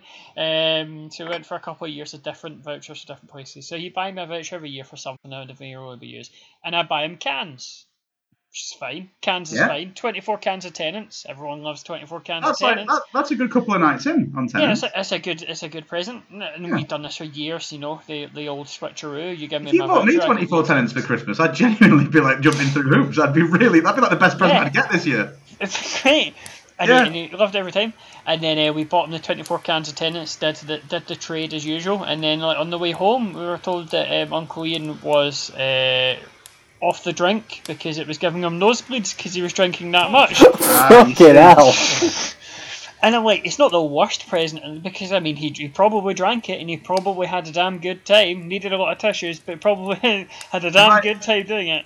Have I have I related this uh, this anec- this anecdote on the uh, on the show before from uh, just to cross over into our other field of um, of um, obscure football related chat? Does anyone remember the famous gifting um, to Tony Adams, recently recovered alco- uh, alcoholic? Uh, Tony Adams, who'd literally just come out of a clinic like a few months before. He played for Arsenal in his first game back and was, as was his standard, just completely imperious in defence. He was a wonderful player. Um, and um, he came right back, and everyone thought, wow, Tony Adams, got to respect him. He's come, he's, he's battled alcoholism. He's come back. He's still a great, brave player. You know, he still believes in himself. And after the match, he's standing there proudly, as Tony Adams was wont to do, standing there like a an England's brave lion, you might say. And uh, the uh, as as was the time back then, uh, as, as was the style. The uh, I can't remember who it was. The backstage interviewer said, "Well, uh, Tony, you've been presented with the uh, Barclays Premier League Man of the Match. I'd like to give you your gift. Is this giant bottle of champagne?" and Tony Adams just sort of looks at him with a look in his eye that I've only recently seen from Caroline Nokes at a select committee hearing with Yvette Cooper. Um, and um, she, I mean, he just looks at him as if to say, you know what? You struggle, you fight, you put everything into it, you battle off death, you win back your friends and family whose trust you've lost, and this cunt turns up with a fucking giant bottle of champagne. But my friend once accidentally did that. Uh, Charles Kennedy was once the rector of our university. Oh, and yes. he was in the union one day, and my pal went, Charles, do you want a pint? For oh, fuck. he's like, Charles has literally been out of a clinic Just, like just six to weeks prove, ago. just, just to prove that this is decreasing levels of celebrity respectability. Um, have I told you the story about Curly Watson, my dad? I think you did. Was it like. It could have been on a few episodes ago, I'm not sure, but basically, Curly Watts is a famous uh, um, um, soap character in Coronation Street, which is set in Manchester, where me and my dad are from. Um, and he used to, he's a big City fan. Uh, Kevin something is his name, I think. He used to turn up at all the City matches. You used to see him in um, um, either the Kippax or the main stand or the North stand. Like, he'd be like me and Daddy, just buy a ticket wherever he got it every every week, I think, with the, the normies, you know. Um, and you know, he'd generally get left alone, but you know, sometimes people would come up to him and give him a bit of patter. Uh, and my dad had had a few drinks. He was stood next to him at the bar, and they got chatting, and they were having some nice chat, you know, about the match. And then my dad, who just um, just said, "Oh, you know, do you fancy a, do you fancy a drink, Kevin?" And uh, he said, "No, no, no, no, no, I'm all right." My dad was like, "Well, you know, you know what some men of a certain age get like if you say they don't, you don't want to drink, you know."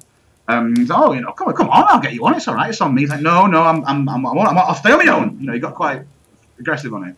my dad was like, all right, fair enough. And the next day, my dad was reading like the newspaper the celebrity gossip section or whatever. It said like uh, um, he, that he'd just come out of rehab.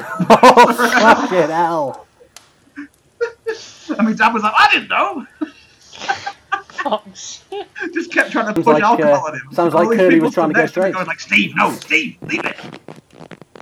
Um, so I, I think it's a very good note to end on the Q and A. If we don't, if we didn't get to your question, we're very sorry, but like we, we did have more, but uh, uh, you know we've got other sections of the um, of the podcast to get to. It's not because we hate you, except you. You know who you are.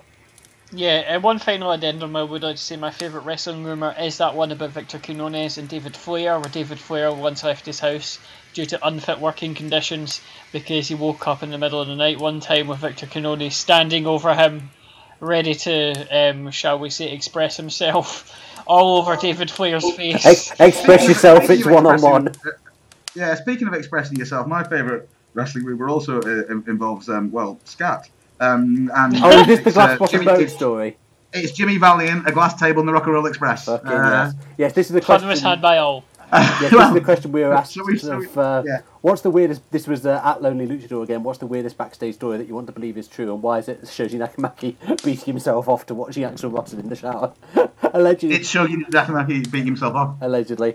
Um, Shoji Nakamaki, one who uh, a man who once bladed in a 75 second match at the Tokyo Dome. Respect, respect. So um, now we're going to get on to uh, actually um, just just for you, Sarah, love you.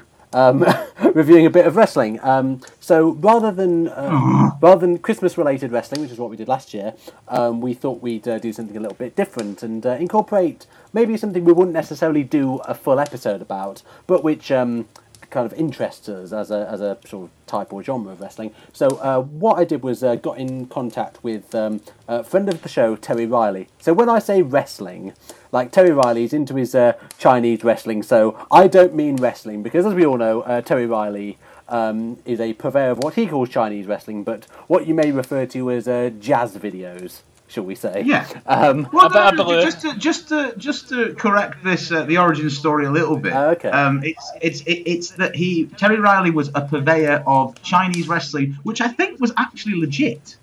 Um, somehow. Um, and and pornography. right. A bit of blue. The thing is, when I, when, A bit of blue for the dance. the thing is, when a, when a guy comes up and say, "Do you want do you want to watch some Chinese wrestling?" and you've never heard of any Chinese wrestling, Well, well, well. This is the thing: is that I, I, I was young and chaste and innocent. Um, hadn't even been on the wheel of fortune at that point. Um, like, and um, you know, um, I think it was that. It, all I remember is that there was definitely covers with Chinese writing and what looked like it could have been wrestling. well, So- the thing is, I got in contact with Terry and I, I put it in uh, in uh, quotation marks so he knew that it's like, Terry, have you got any Chinese wrestling for me? Yeah, You've got to be Um, careful with him. None of this like, do you have a gram? It's got to be as Kevin in. you Yeah, know? e- exactly. So I was like, okay, I'm after I'm after some grot, Terry. Have you got any grot? Um, and um, he said, oh, I've got a great video for you. It's uh, a couple of gorgeous young women in Shanghai uh, rolling around with each other and putting each other in all kinds of uh, positions. And I thought, oh, that, that sounds uh, great. Yeah, send it over. And he did. And uh, imagine my shock when it was uh, Tam Nakano versus Natsuko Tora from uh, New Pro Wrestling Shanghai on the 8th of August 2018. And we thought that he was just a shunter of muck. It's actual Chinese wrestling. I couldn't fucking believe it. So um, I, I I was like, okay, well he sent us this. I guess we uh, guess we got to review it now. Ladies and gentlemen, boys and girls, people of all genders and none, although I'm not quite sure what I think about that kind of degeneracy. Welcome to Terry Riley's Chinese Wrestling. Yeah, and shout out to Terry Riley at Minimalist, Com- Minimalist Composition on Twitter. so um, yeah, what we have is um, a yeah wrestling match from uh, from China. Uh, now Evolve toured uh, China back in the day. Pre uh, Catch Point, uh, Timmy Thatcher, and all them. This is when Evolve was a kind of uh, uh, you know Commodore Garden wrestling promotion. I think Gargano was on that card. Uh, Yeah, Gargano and Ricochet. So it was like your sort of uh, sort of uh, early twenty tens white boy flippy shit. And um, basically, what you uh, what they did was they okay, we're going to do all these like flippy matches and stuff like that. And uh, gradually realised that they didn't need to because the Chinese fans were. They, they had seen wrestling, but they weren't like they're not like sort of wide-eyed uh, ingenues. but um, they were sort of much less jaded than the sort of Western smarks. So like they do a vertical suplex and the crowd would go fucking mad for it because it was like uh, most of them wouldn't ever have seen like live wrestling before, and they got enormous crowds. Like their Oh, yeah. first shows of the tour, they got about two three thousand, and they did a show in Beijing and they got eleven thousand fans to fucking Yeah. evolve. Evolve, which has always, always struggled to draw. No matter what the direction of the promotion was, there's always these. Sh- they do the odd show, even when they're like drawing like relatively well for them. They'll do the odd show in front of like 50 people in a Florida swamp, and there's a, a fucking pot plant in Oh, the yeah. corner. Like, um, I mean, I've, I was watching Evolve up until pretty recently, and um, still some of the um, you know matches that I would otherwise think. I remember I watched an Anthony Henry and Freddie Yeho match um, from like last year, which was brilliant. But I, I, I would have usually put it on like my match of the earliest, but I just couldn't because the atmosphere was just dead. Still, I mean, now that Fabian Aichner's Evolve champion, he'll be getting 11,000 at every show. hey, Fabian Knight was Fucking good, mate. joke thing. Um, but Joke um, thing. There's actually, if, uh, I don't know, it must have been lost in the miss of time now. There was a podcast at the time, I want to say it was in Wrestling with Words, where they went a big whole podcast and they reviewed like Evolve in China.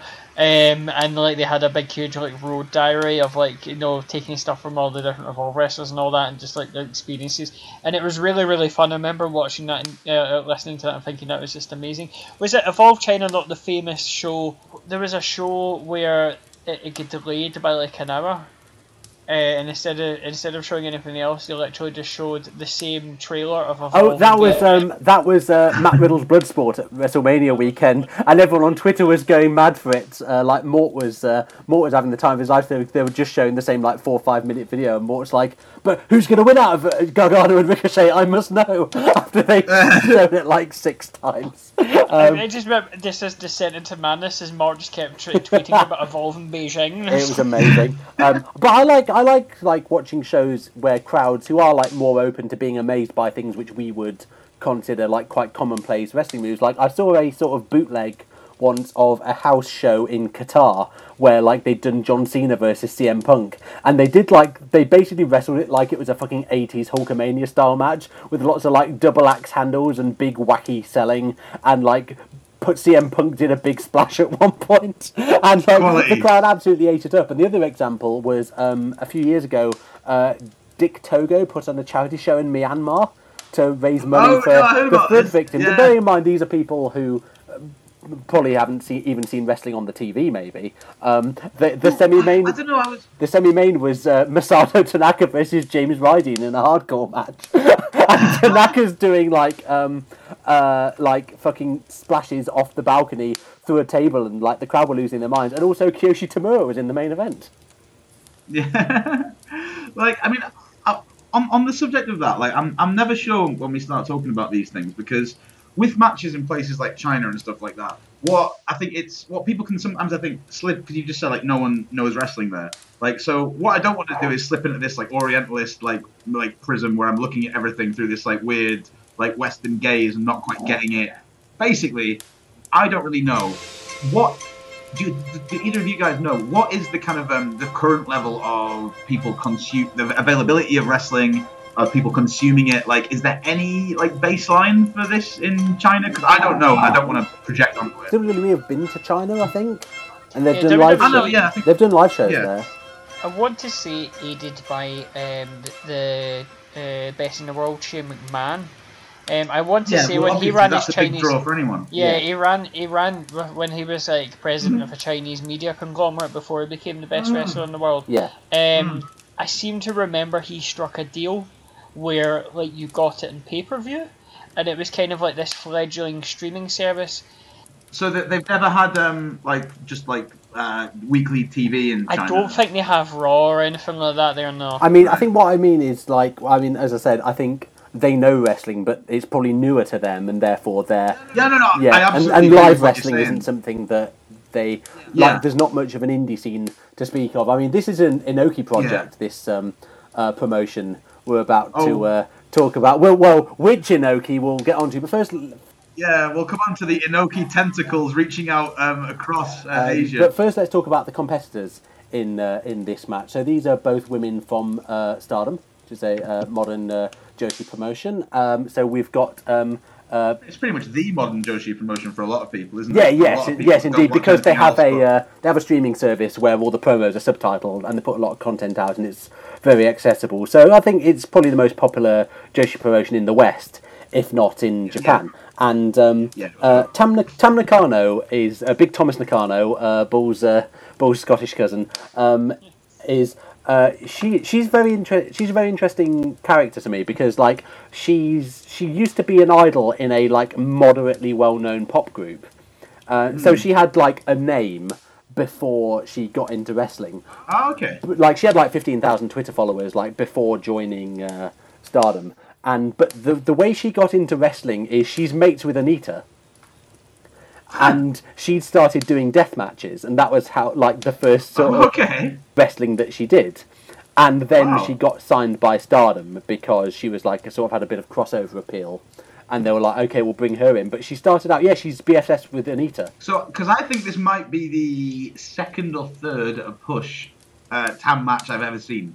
Yeah, yeah. No, she's. I've, I've uh, not seen very much of her at all. Like for listeners, um, like I, I do keep up with like what's happening in Joshi as much as I can, and like um, certainly um, when I'm, I tend to sort of like watch a lot of matches that have been recommended per month throughout the year. So I'll go, I'll get to the end of like January, whatever month it is, uh, um, past that, and think, right, what are people talking about on forums? I respect. What are people talking about on websites? I respect, and then I'll I'll look at stuff. So I tend to watch Joshi matches that get recommended to me that way, simply because I've got too much commitment to other things that it's it's mod- it's wrestling. Who the hell can keep up? Um, you know, so this is actually only the second or third match I've seen of her, and I, I, well, I'll talk more about it later. But um, yeah, um, she kind of impressed me a little bit in this match. Yeah, I, I like I like Tam because she's she also like started quite late. I think she's uh, she doesn't look it, but she's thirty, and What?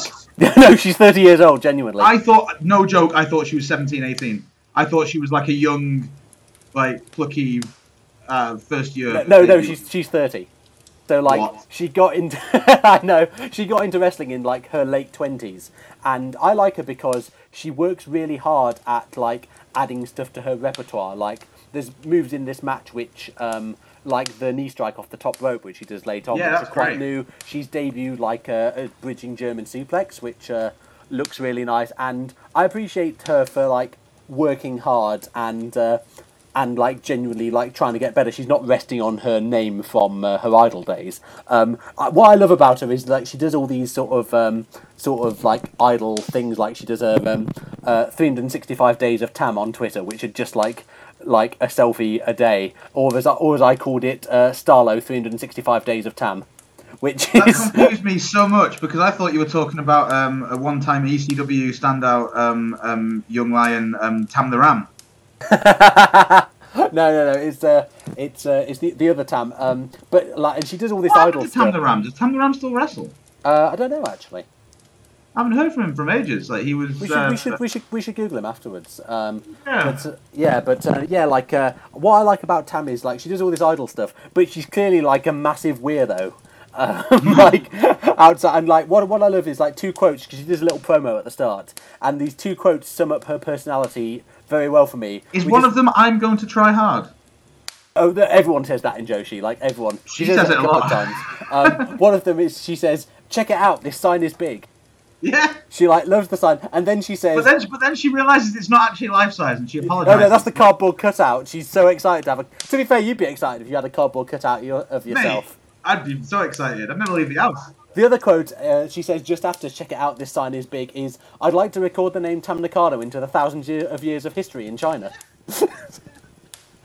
um, my my favorite Tam story is uh, I don't know if we've told this on the our podcast before, but uh, our friend Luke at Oysters Earrings on Twitter. Um, Tam had done a match against uh, Viper, I think, and um, she'd done a roundhouse kick, which was uh, Tam's roundhouse kick can be a bit dodge, but like I was going to say that because in this match, I think it's on point and beautiful. oh, it really is. Oh, like yeah, yeah, s- yeah. sometimes Oh, it's a bit dodgy, but other times she really hits it. On this occasion, Right, she 'cause really hits really it. impressed me in this. Yeah, he'd seen a GIF and uh, he'd captioned it, uh, This kick made me coo like a wood pigeon. And Tam had liked the tweet. And this was before we found out that Tam Nakano is the biggest vanity searcher in professional wrestling. like, she'll even like. she like. vanity searches herself like her name spelled incorrectly and stuff like that. Oh yeah, yeah, she'll, yeah. It's it's absolutely ridiculous. And Well, I uh, basically just quit Twitter because Joe Kennedy won't reply to any of my tweets. So fucking, you know, I, I should have tweeted her instead, shouldn't I? That's the author of the excellent Authentocrats, not the senator. no, indeed, make, like to make that very. He clear. responds every time. DMs. Wish we meet. What are you bringing? Can't talk now. I'm driving off a pier with uh, with there's someone in the passenger seat. Yeah. Ah, that's the other Joe Kennedy. Um, so like um, three of the same thing as last week. so um, yeah, uh, so Luke had uh, so oh Tam's liked my tweet, and this is before we found out she likes every tweet with a name in. So he was Ah, like, oh, I wonder what. I wonder what she's seeing. Um, on her on her end, so he, he clicked translate and it instead of this kick made me coo like a wood pigeon, it came out as this kick made me wooden. Brilliant. So that's our uh, that's our Which gives me a handy segue to talk into my theory about lots of weird Joshi fandom being basically an extension of Daddy, Dad, uh, Daddy and Little Girl. Um, Now, now you say that. I think it's the opposite. I think everyone wants to be dommed. Ah, well, mm, this is Well, I very mean, complicated. this is There's a whole we can show we can we can do this on our Patreon. Anyway, Tam's uh, Tam's opponent is um, Natsuko Tora or Pentateuch Junior, as I call her. That is the uh, best joke about uh, Judaic scripture you're ever going to hear. Um, she's a uh, Natsuko is also my the like, only one I've ever fucking heard. my my num- number one uh, age appropriate Joshi crush. Um, and uh, so Oh, she is kind she? of yeah, yeah, yeah. No, like, yeah, I know. I like, I well, respect her as a wrestler as well, but also kind of like quite fancy her. So she, How, how? No, so you said she's age. So oh, she's, she's said like, she's was like my age. She's tw- she's twenty eight. So she, she's twenty. Because they both look very young. Natsuko's twenty eight, and um, she she's only been wrestling a couple of years. And I was going to uh, say because I've not seen much of her. no, she's quite new, and she started as a sort of generic rookie with a sort of side ponytail and purple genie trousers. Gained a decent amount of weight and started like wrestling like a powerhouse and like. Uh, kicking a load of ass and has got like quite a quite a decent push. He's also responsible for my favourite low key Twitter thing um, that has happened, Oh, which God. is wait, wait. the- Are we talking low key? no, or not the low-key wrestler, not the wrestler. As in, like, underappreciated Twitter moment. I was gonna which say, he's not tweeting a picture of yeah, his which maybe only a few people noticed. Which was it was the day of the infamous um, uh, adult babies takeover is off goodbye tweet from um, from uh, Neville Southall, and Oh, rest was in peace. Thoughts and prayers. Yeah, and this was so this was going around on Twitter. I logged on to Twitter at like 11 a.m. I was like, why is everyone talking about adult babies on my timeline? What's going on? And it turned out it's because Neville Southall had had uh, give was planning to give over his Twitter uh, to an uh, adult babies group, and then had decided against it. And then uh, Natsuko Tora posted a picture of herself with the caption "Baby bottle drink yum yum." like a couple of hours after this had happened, I was like mastermind behind the adult babies takeover reveal. You do not understand the struggle of what it was like for someone that is openly into BDSM and fetish to be asked the same question online all day that day by everyone that I knew, which was, so what's this adult babies thing about? Like, to which I had to say, funnily enough, it's not one of my fetishes, uh, so I can't really give you a This huge may amount surprise you. Um, You so- say that, but I can see the pram in the background. no, that's just a symbol of a, a lost. it's very Beckettian. I love Um, this. so um, so yeah, that's uh, Natsuko Tora and Tam Nakano. Also after this, because they did a couple of matches in China, and they came back to uh, Stardom, and they had a match, and it was like they went for each other before the bell. And like it was just, it's a really fantastic match, and it's like they're really, really fucking good. going for I saw that because Luke like, posted it. Yeah, yeah, it's amazing. But like, Yeah, it was, it was was like, I have to see never, it was never established like why they were so, uh, they were so, uh, you know, aggressive towards each other. And I thought it was like, it was like, you know, I thought it was like, you know, you, you we've all been on holiday with someone for like a week who we thought we like got on with, and it turns out spending a week with them is just really fucking annoying. And I think it's like I always feel like my. I think I My have that. head perfect. is they've Why got on each other's nerves in on holiday, China. George? Well, next year when we all go to Magaluf together. Yeah, uh, all go to Shagaluf. So, um, and uh, as if like this whole thing couldn't be surreal enough, in the ring is Simon Inoki.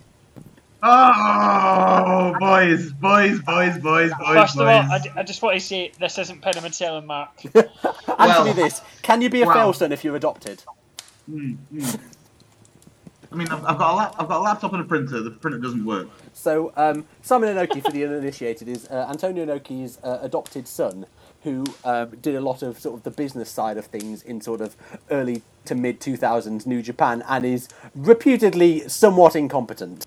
Um, and also reputedly, perhaps, maybe allegedly, um, quite friendly with some absolutely legitimate businessmen. Oh, is he? I didn't realise that. Okay, Uh, well, I've heard, I've, this is a uh, this is something I've heard from various different um, places online, but um, um, well, it, it, I, I guess not like you know like heavily embedded, but in the sense that every single person that promotes sport in Japan is Yeah. of They know any some- level is, is or performance, you know, is probably I mean, Si- Simon Inoki. I mean, it, it's like he's got all the booking wisdom of his dad, but without the chin.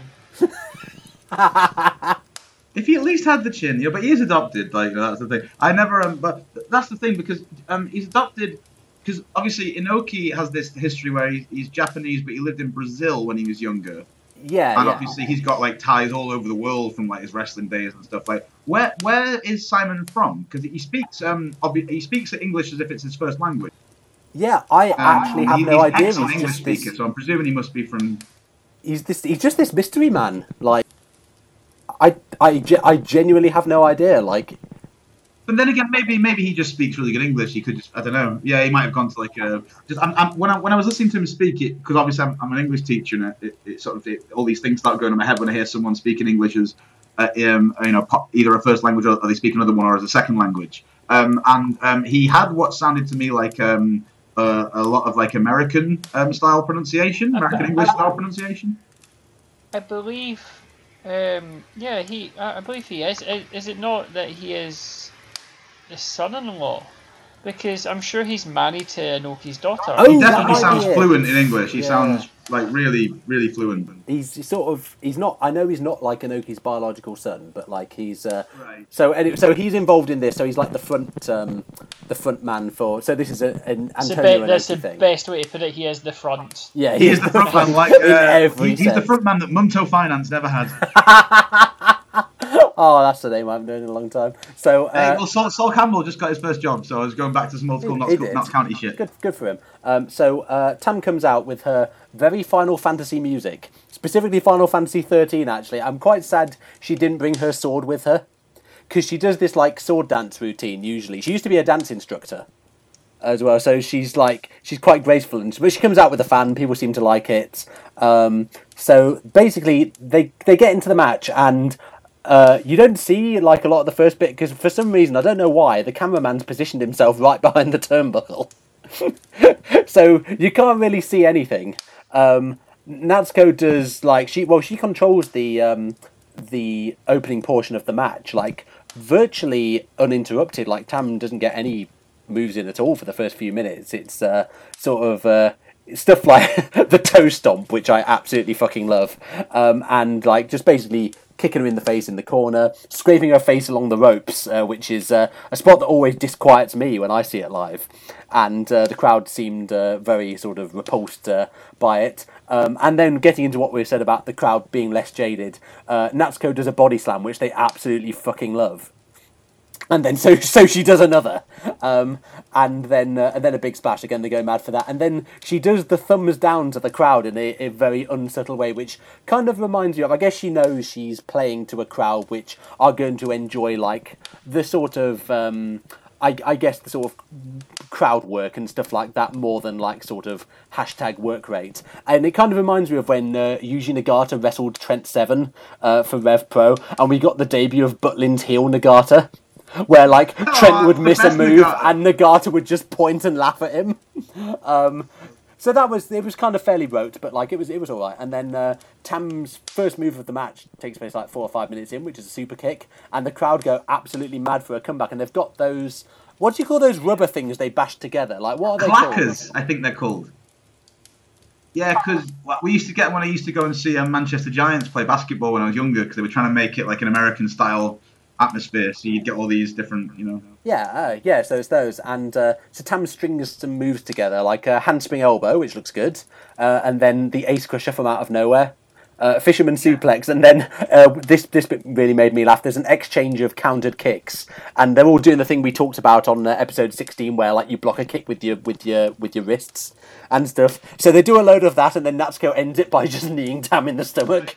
I, yeah, I made a note of that. I, I said after all I said last week about the brilliance of the um, hands up above the face defense of the kick, she just gets kneed right in the fucking. Yeah, it's Like- it's it's it's so good. And then Tam does a, a rolling armbar, which again is what I said earlier about her introducing new things. That's quite a new move for her to be doing. And then this high kick to the head, which looks fucking like I know you mentioned yeah, the, the timing on it is superb. Actually, Yeah, Um, uh, I thought it was. Um, it doesn't have the same amount of impact, possibly just because he's a he, you know he, he is a, a martial artist um, in his spare time. But i- i- in terms of the, the timing, I thought it was as, as good as like Tommy End's, uh, not Tommy End, Aleister Black's, um, uh, you know, uh, uh, kick. I thought it was brilliant. Yeah, It I was know it was it, it was full on. It was she she hit the ball with the laces of her boots. she that one stayed hit.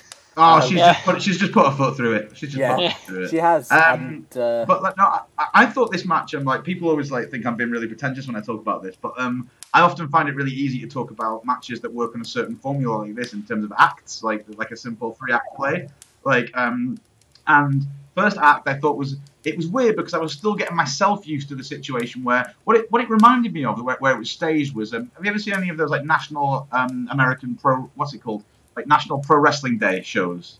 Yeah, in yeah, yeah. America, um, where it's often like uh, filmed in like um, 'cause it's like WrestleMania weekend often, and it's like filmed in like you know what I like about WrestleMania weekend is that there's so many places booked now that the whole area just becomes booked by wrestling shows, and you have to see people going for more incre- increasingly creative venues, and you'll often see like you know a place which is clearly like a dining hall of like a fairly decent hotel or whatever, or like um, uh, an admin like a room of a casino that's been cleared to have like these uh, matches in it. Um, and it reminded me of that. And also, every single person in the audience, um, not to reinforce the uh, the Western view that uh, China is this like um, nefarious, um, evil um, communist regime that um, you know forces their population to do things against their will. Every single person is wearing the same um, polo shirt that looks like they're working in a leisure centre in the early 90s in England. was it like a school trip or something? Is this? I think is yeah, it's either a school trip or everyone works for um, uh, Gordon Brittas. I was actually bit it's thing. Well, I have another theory about this. I'm That's a deep go- cut. The fucking listen. American listeners are going to be like, what? Like, is that another footballer?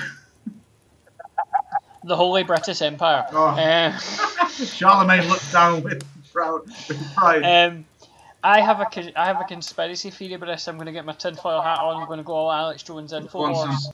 So you know, I'm I'm, going to drop this. This show wasn't held in China. It was held in the Rock Hall in East Kilbride because that's what it fucking looked like. I sitting The Iraq War "I've only happened on venue." TV. I, I was sitting there going, I've been to this venue. I've been at this is Ballerup Hall in East Kilbride because it has the same leisure centre red curtains and the the wooden. Funnily enough, I was for the second uh, show in a row. Let's give a shout out to the good people at Broxbourne because it reminded me of when I went to the Dragon Gate show with the mysterious Gary. It, it was it looked like that.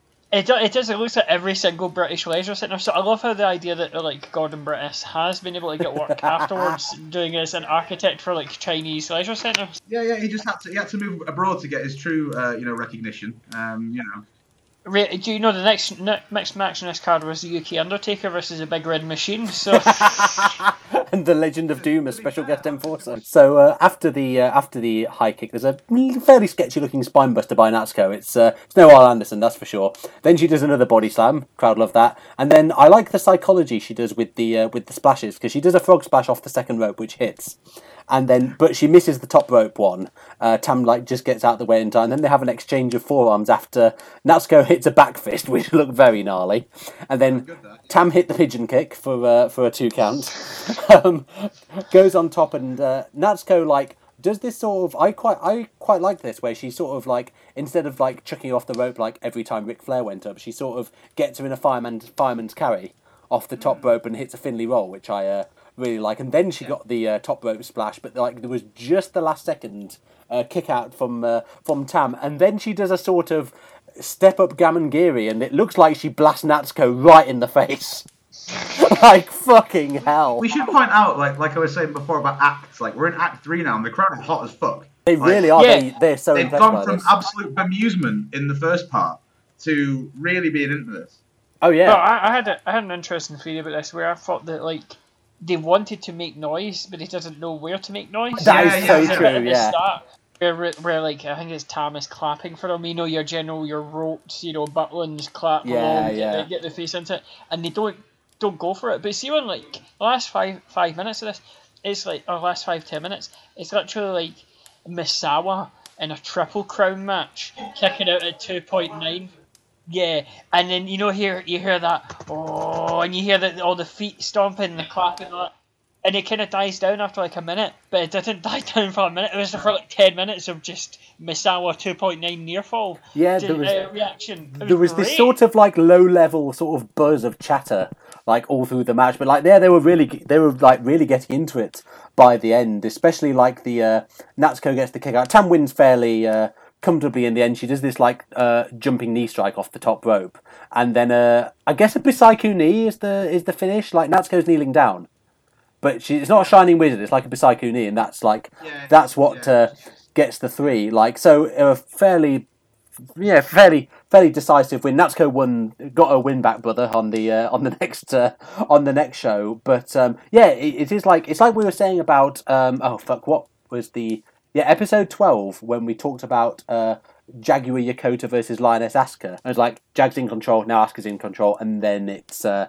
it goes sort of more, uh, more like back and forth at the end, and this match kind of uh, followed that template, and it's a good template. And this crowd, who, yeah, like you said, maybe they they don't know where to make noise, but like they really followed like this quite simple story, and I think it was a, a really. It's not. I don't think it's the best match these two have had, but I think it was effective for this audience and for this show. Well, for, for me, as someone that, um, as I say, has has seen probably four matches um, between these people, two each maybe, three of one, one of each. I can't even remember. I've not seen much of them. Like I know who they are, and that's that's more or less more, as much as I've got, other than a couple of very short matches. Um, and at first, I was a little bit, you know, I'm the kind of person that um, I know I talk about this with the mysterious Gary whenever we talk about wrestling. Um, sometimes the um, the venue can add to the atmosphere, and sometimes it can detract from it. And I think what's remarkable about this, because this is these people are people that haven't really seen wrestling before, as what we presume, is that we see that in real time here, but in the other way around. So we see them not being that into it at first, or at least just being unsure, like you say, David, of where to make noise, of where to not. Um, and then gradually, because of um, you know the, the the work that they do, and because things do pick up, especially when Tam begins to make the comeback in the second part, um, it actually gets to the point where I I find myself finding the atmosphere change and my enjoyment of the match changing as it goes. Because as you guys both know, I'm someone that atmosphere in a match is really important to me. Like, um, it would be very difficult for me. I mean, there are matches that I love where the crowd is dead, but I will never love them as much as my all-time favorite matches because they all involve that that in, interaction between the crowd and, and, and the wrestlers that you just don't get. Yeah, it's going back to that uh, Regal Finlay match from Uncensored '96, where yeah, like it's an amazing, incredible match, and by the end, to be fair, they get into it, but like the first ten minutes, nobody cares. It's like they're actually beating the fuck out of each But other. if, but if the audience reaction for that is hotter and better, that goes into my top ten matches of all time. That's the Yeah. that's the difference. Like, you know, and it's like, and it's kind of annoying because I am someone that um, you know I take the piss out of work rate marks, but I do really value work rate, and I do think it's really important. Um, and it won't change how it. Yeah, it, it won't stop me from thinking a match is brilliant, but it will stop it from going into the top. Very top, Hmm. greatest of all time bracket, you know. Um, but, but I thought this was a really good match, actually. by Yeah, the end. I, I, was and really considering actually that I think the rest of the card will have been sort of IGF alum, alumni and hangers on. This was almost certainly the best match on the show. um, at- Yeah. at, the end of it, Natsuko sort of blows Tam off, uh, which is something she often does. She's kind of she's not really a heel, but she certainly like doesn't take losing well and has a bit of an edge to her. Tam gets presented with a trophy and a giant stuffed panda head. I, I really wanted this panda. It was a yin and yang panda. It was. It's really amazing. cool. Like, where'd you get them? And Tam is Tam is famous for loving pandas. She has this like she has this uh, sort of stuffed doll called Peachan that she sometimes takes around with. She was a panda. It's a really creepy looking little fucker. It looks like Bobo from uh, that episode of The Simpsons if he was a panda. And and then and then she does a Look at me, it's Bobo. Hug me, squeeze me, tug my fur. and then she uh, does a little promo at the end, and she says, uh, "I don't know if you guys uh, picked it up, but she says thank you in Chinese at the end." All right, yeah. Uh, okay, so uh, yeah, there goes. Uh, so that was uh, volume one of Terry Riley's personal collection.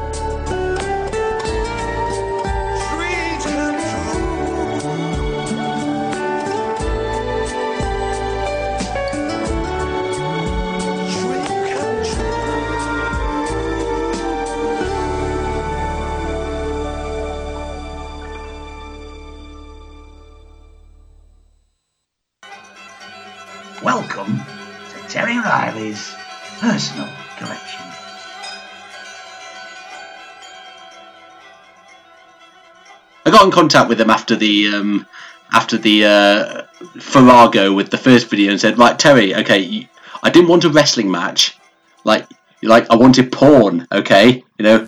You know, a bit, bit of a grumble flick, and uh, Grumble Ter- Terry said to me, good. "Yeah, I know. That's, I think that's a visism." But uh, so Terry said to me, "Oh no, sorry, sorry that I've, I've got a great video for you. Do you mind a bit of uh, man on man?" And I go, "Yeah, absolutely. Yeah, not yeah, yeah, yeah, yeah. Hit me up." He said, You're an open-minded young metrosexual man about the world, George. yeah, ab- absolutely." 2018. You don't care for a bit of. It's fine. I know we we live in a world of espresso coffee and Wi-Fi. Why wouldn't we care? it's, it's true. Yeah. Oh, I've got a great video for you. It's got these uh, six really buff young men, uh, all all uh, wrestling about with each other, and I, I think you can see where we're going by now. We are reviewing We're Seema. women in love. we are reviewing Seema Gao Jar Jar and Wuliji Muren versus Shingo Takagi, Desmond Xavier, and Zachary Wentz from Oriental Wrestling Entertainment, 2nd of February 2018. Yes, um, uh, Oriental Wrestling Entertainment. Um, bit of a dodgy name, but it is owned by East Asian people, so I'm not going to get all Edward Said about it just yet. Um, Probably for the best. so um, th- my my understanding is that it's uh, it's Attack shelf. my understanding is is, is the uh, it's a sort of offshoot of Dragon Gate, and I, I think I, Yeah. Would you say offshoot? I don't think leaving a company and just fucking off and killing their business is making an offshoot. yeah, okay, that's probably a, uh, a a splinter movement, shall we say then? Noah, Yeah. the offshoot of all the Noah, the satellite. Just to keep in keeping with the eternal underlying themes of this podcast, we prefer to call it a splinter movement. Yes, Um, yes. So the yeah, so yeah, OWE, yes, more of a, a splinter group than a uh, than an offshoot of uh, Dragon Gate. So um, uh, CIMA is the uh, the head trainer over there, and he's uh, he's got a faction called Strong Hearts, which uh, includes uh, T Hawk and uh, a tag team called the Rascals, Desmond Xavier and Zachary Wentz, who are in uh, in this match. And They're probably my favourite faction that sound like they could have released an early 2000s, slightly mainstream but still rather underground hardcore record. oh my god, And, and T-Hawk sounds like um, stuff that you would use to get rid of scratches in your car. Like Swarfega. Bit of T-Hawk and a chamois leather, you'll be fine. so uh, so they they've been sort of uh, making the rounds of a fair few promotions actually. I think they have rocked up in uh, Wrestle One, um, but uh, their their main thing at the moment seems to be.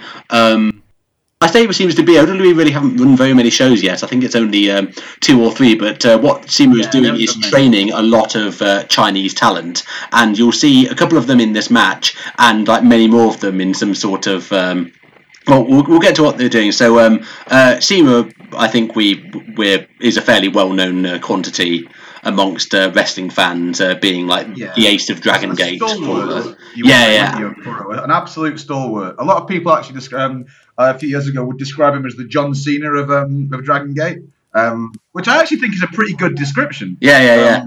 Um, works a totally different style, but in terms of importance to the company and sort of having been there for a long period of time and always being steadfast, he's pretty much that's a good description. And and I think he's most famous for our listeners for uh, wrestling Ernest Miller and Nitro once. Of course, Fucking hell. of course he is. Over the Great Muta Clean in uh, 2000, so he, he uh, wrestled all the pro talent.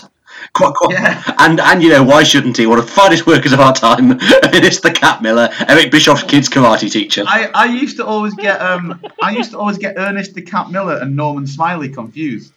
Um, Yeah. like um, and then it was only like when I, later sort of went back to watch a lot of footage that I'd watched in the late nineties when I was younger.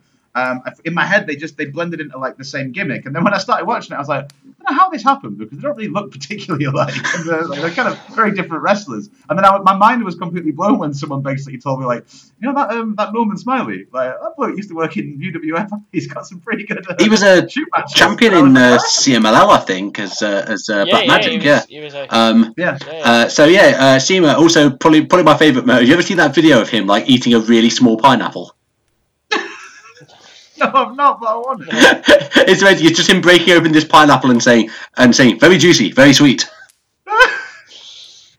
I, I've, I've met CIMA. I've chatted to Oh, him. oh, is this back in Broxburn again? It was back in Broxburn, of, of all, at the leisure, at the leisure centre in Broxburn. No security guards, fantastic. He's making as much food as he wanted. Have a joint outside, wonderful news. Yeah, you hear Uh, that, but, Rev um, Pro. Yeah, he was he was actually pretty. uh, He, he didn't speak like a lot of English, but like he was he was very friendly and like. I'm, he was, I'm, I'm, I'm afraid once he's exhausted his pineapple-based vocab, uh, there really wasn't a lot more to go on. I mean, he, he understood me saying, "Can I have a photo?" like so, you know. I think I think I, and he was able to say 20 quid. yeah, he was able to say, "Oh yeah, five pound fifteen with the belt." Uh, very specific. Like, I wonder if there's like if anyone's written a phrase book, and just if so, what would be in it? Uh, this match is also a uh, uh, quite an interesting time capsule because Shingo, uh, also late of Dragon Gate, is now rocked up in uh, New Japan's uh, always exciting and definitely not creatively bankrupt uh, junior heavyweight division. Oh, hang on, right. I'm really behind on this. Last time I saw Shingo, he was working in Old Japan in the um thingy. What's Uh. Chinese Carnival. Yeah, no, no, no. He's uh, he's in uh, New I saw- Japan I now. saw- Yeah. I actually watched a really good match he had with um Shin. Who is it? The, sh- sh- what's he called? Shuji Ishikawa. Shinji Ishikawa. The big I dog. call Shinji Ishikawa, which is the other Ishikawa. Yes. The one. The big one. Yeah, um, and uh, he's in uh, Los Ingobernables, I think. Um, now, Oh. and uh, Yeah, he's he's replacing uh, Hiromu for the moment. ah, yeah, yeah, yeah. Shows you how much New Japan I'm watching at the moment. I've got no Yeah. idea what's going to happen. Daniel, Daniel, you are watching the right amount of New Japan. it's going to be fun when we review Wrestle Kingdom, isn't it? it sounds like just me saying this for the sake of saying it, but I'm it's I mean it. I am just waiting for Bullet Club and the Elite to go, and I will watch it again. Uh, Well, they've left ROH. Are You're going to be watching that. Yeah, they've left ROH. yeah, well, I'm delighted about that. Actually, I actually, I'm genuinely delighted about that because um, I actually, yeah, I, I, I'm, I'm for all my sins, I actually don't mind ROH. Well, our, our issues with the Elite are uh, well documented, um, so uh, we'll, we'll leave part that there. Uh, Shingo, um, All Elite Wrestling. Adrian Kenny Meadows going to wrestle the statue of Michael Jackson outside. Funded by the cans. Oh, and uh, so Shingo is teaming with uh, the Rascals, Desmond Xavier and Zachary Wentz. I saw them on a show this year, actually, and I was I was I was sort of a bit lukewarm on them. I, uh, Desmond Xavier I really like. Zachary Wentz I hadn't seen much of, but they were uh, tagging with uh, Meiko Satomura against uh, Travis Banks and Ozzy. Match. This is at uh, Fight Club Pro back back in uh, April, and uh, he Open, Dahlia, and no, no, that's um, South Pacific Power Trip. Oh, you've confused Australia and New Zealand, man. They're Gonna get Yeah, pelters. what- No, it's uh, Mark Davis and Carl Fletcher. So it's basically a Hoss and a little flippy man, which is a classic okay, combo. They're, they're, even know- I they're, they're really good. Um, I've seen them. uh, so yeah, these uh, guys attacking with Meiko. I was like, who are these scrubs daring to breathe the same air as uh, as our as our queen? But um, they endeared themselves to me by a they they were really really good in that match, and b they were clearly so so stoked to tag with Meiko. Yeah, you can imagine. Yeah. Also, Zachary Wentz, you know, you can really pinpoint when he thought of his ring name, and it's probably Yeah, around this is- I- I 2006. yeah, and this is the thing that, uh, that I, I hate Zachary Vance, and I have well, not really any, uh, you know, merited background as to why I hate him, apart from the fact that it does make me think of when I used to go to Cat House and started when I became an over 18 and all the under 18s were into Fall Out Boy, and I was just like, these people are pricks, they're young. I hate millennials, and I just kind of have a, an inbuilt bias against all of those sort of scene bands from around about that time. So when I seen him, I was like, nope, not for me. And he- his gear's stupid as well. Um, okay, good. yeah, um, the um, let's see if And he's he. a cunt. that's and this bodes well for the review, doesn't it? One star emo. So, the, the, the, so there's two sort of weird things even before the match starts. Firstly, there's a um, there's this really emotional video uh, showing the entire roster training while this Chinese language version of Amazing Grace plays, and like, there's It's actual phenomenal. tears I, I, I was so confused and, and like, you know, spirited at the same time. I was like, I don't know why, but I'm really, really emotional right now. It, it, yeah, it was unexpected because when it first started, I was like, oh well, it, fair enough. This is clearly a Chinese version of Amazing Grace. That's unusual. But I was like, well, it's going to get like bombastic or turn into like a stereotypical Puro kind of theme. There's going to be big keyboards and like guitar solos Yeah. in a minute, and it's going to have like like, pic, like footage of them in matches, like winning them with like you know roaring elbows, and then like celebrating like you know with like this real kind of 18, like, 19 year old girls are going to come Yeah. out and do a choreographed dance. yeah. And it just it, it genuinely is like it, it, it was a bit like watching um like um a a, a, a sort of a, a package on like a reality TV show where someone starts talking about um you know well actually I've never I've never spoken uh, about this to anyone before but uh, about seven years ago um you know me and my uh, mum were driving and we were in a car crash and like it just it was like people crying I was just like what because this was like this was the main event of uh, I think their debut show. So, and I think all these all these lads have been like trained from. I think they were trained from scratch. Like they they always had athletic backgrounds, but she was being cha- tra- Etched from training all these guys, and now it's like okay, you're here on your on your debut show, like just drinking the moment. it was really really lovely. It was uh, it was nice. Um, the, yeah it was the other strange thing is this uh, this um, the match is clipped, but um, not in the way No, no, no. That that that you're you're you're kind of underestimating it. It is not clipped because I would I would deem an acceptable form of clipping where maybe they'll cut out a bit of fluff. Maybe it'll be five minutes in the middle, or if there was an ad break or something, they'll cut out. No, this was that was not that was not cut. This was absolutely just like put through a, sh- a, a shredding machine, and whatever fragments came out at the end were hastily glued together in the editing suite and then just shoved on. Well, that, that's that's done, lads. I think they might have hired the um, the person that did the um, the inexplicable cutting and the camera um, camera um, post production work on that um, that Futen match with Ishikawa and uh, Yes, you know, yes, the Canadian one. have. Um, I mean, I, I've I've just got written down. It's like that that bit in Garth Marenghi's Dark Place where uh, the the episode uh, comes in eight minutes uh, eight minutes below uh, what they wanted. Like everything without dialogue was considered for slow motion. Um, um, oh, but by the way, little aside, uh, some of Chikara's shows they've announced for next year are named after episodes of Garth Marenghi's Dark Place. Mike Quackenbush, mad cunt. Um, the the third weird thing about the presentation is that um, the the commentators are starting chants.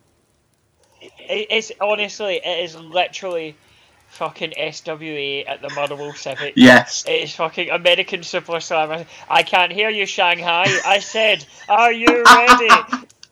and they sort of go, "We think so." It reminds me if I ever if I ever told the story about when I went to a show as a kid, the first ever show I went to, where there was a doink, Oh god, it wasn't the racist Alabama doink, was it? There was a, a, a UK doink, and it was against some poor guy. UK doink sounds like a really good bass genre of music. Put, put, put a little Like, doink on wanna go it. to the club and listen to UK doink. Uh, I'm putting on a UK doink club night, um, and he went out and he brawled to the, the floor. I went, "Come on, kids, I need you to help me." Now I don't know if he liaised this spot with the guy beforehand, but basically what happened is that every kid under the age of about 15 turned up and shot on this guy with full-on rabbit like 30 kids. Just absolutely nailing this guy with as many fucking shoot left hands and right hands as he could. Me included, I was like, you know, in for a penny, in for a pound. That's right, what's good for the goose is good for the gander, David. I did my finest Shane McMahon. This man getting the fuck beaten out of him by like 30 Yeah. Or, or it's like there's a there's like your local like your local indie where there's like one guy who's like covered from head to toe in like merch of that promotion, like always the one starting chant. He's clearly just a member of the crew who is like a paid hype man. Yeah. Two gladiator foam fingers. Yeah. yeah, referee John Anderson. Um, I think was there was the Amazing Grace. Was it that guy crying because he'd won the halftime raffle? he'd won a Rey Mysterio mask and a DVD of Judgment Day 2007.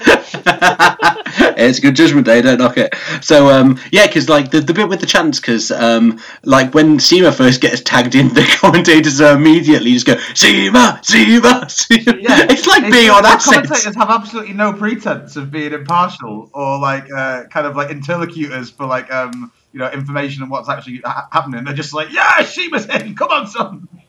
it's like when you watch um, if your football club has a streaming service and they're Oh, streaming a game, yeah. and like they have the co- the really really biased commentators, Yeah. Rangers and Celtic TV, and so what's the goalie doing? Sheena? I mean, The referee says I. He's got to go. He's got go. it's it's very early in the match that um, like you find out like what the way this is going to go because um, uh, so Wooly Wooly Jimaren, who I think was the sort of least far along of the two Chinese guys in this match, he didn't really do a lot to uh, stand out. Though I did like um, he did uh, an arse attack. This isn't like a hip attack like the No, way it wasn't that like a Koshinaka Asuka vibe. It was like an Yeah. actual arse attack. Yeah, it, it, it, Yeah, it's yeah, like he it's puts his just- whole backside. It's kind of like you know some people do the the uh, the Bronco Buster, sort of like X Pac or Martina does it, and they're sort of like bu- buckarooing. And A uh, slight aside, I promise I'll be quick, but on that subject, did anyone see the other week? Um, like I've stopped using Twitter, but I've still got an account to, to look at people that do. And I saw um, um I saw um, uh, Sean Waltman, uh, who's a worker we all have great respect for, fine fine worker.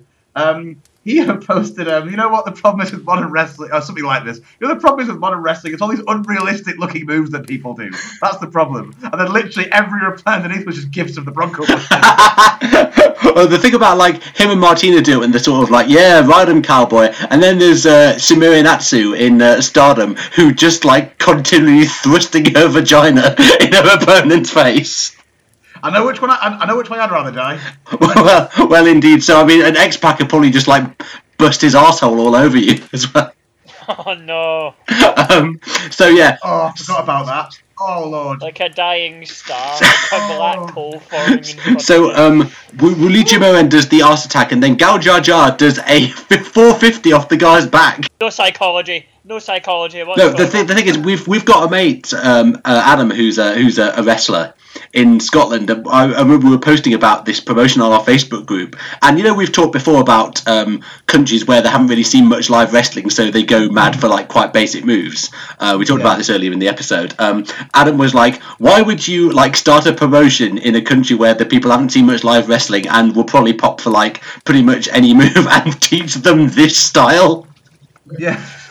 it's like you're not even giving them time to get jaded by basic wrestling before you like have to like up the ante to all the mad flippy shit. You're just starting with the mad flippy shit. there's no connecting tissue here. There's, there's nothing to elevate it. There's no like, oh, we'll just mess around with a few hammerlocks first and test the waters. It's like right, fucking four There's fifties an off people's back. splash. Yeah, Maybe just all the hammerlocks got cut out. that's true. Yeah, the first hour of this match is actually like Billy Robinson versus Nick Butler, and I'm gutted because that's the match I wanted to see. Yeah, this this was a four and a half hours. This was like Hackenschmidt versus Gotch on a Carnival 10 in Budapest Yeah, in like there's actually a, 1912. there's actually a run-in by Farmer Burns at one point.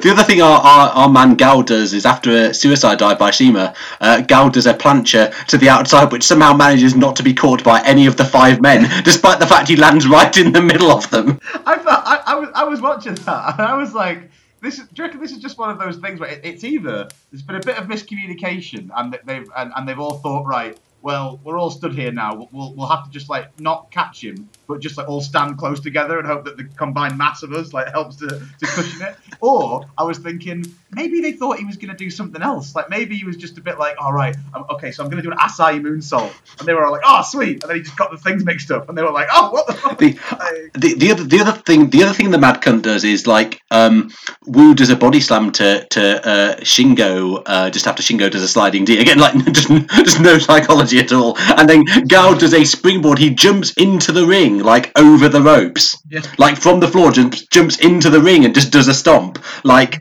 The old Sin Cara trampoline making a comeback. the, the thing is apparently I think this guy did legit used to be a Shaolin monk there was like someone on the roster who used to be a Shaolin monk and I think it's him Ah, okay. It, would- okay. it would it would make sense. It would make sense. Yeah. There's some good stuff by the Rascals from uh, from there on, like some uh, some kind of nice double teams. Xavier does a sort of a moonsault kick, I guess you would uh, describe it, and then there's a two. Yeah. It's like looks like Willie Jimoran was a bit late uh, breaking it up, which is one of those things where like you've probably not worked a match in front of a live crowd before, and like it's quite a complicated layout. Uh, as well, like I don't know how much of this was called on the fly. Presumably, like not much of it.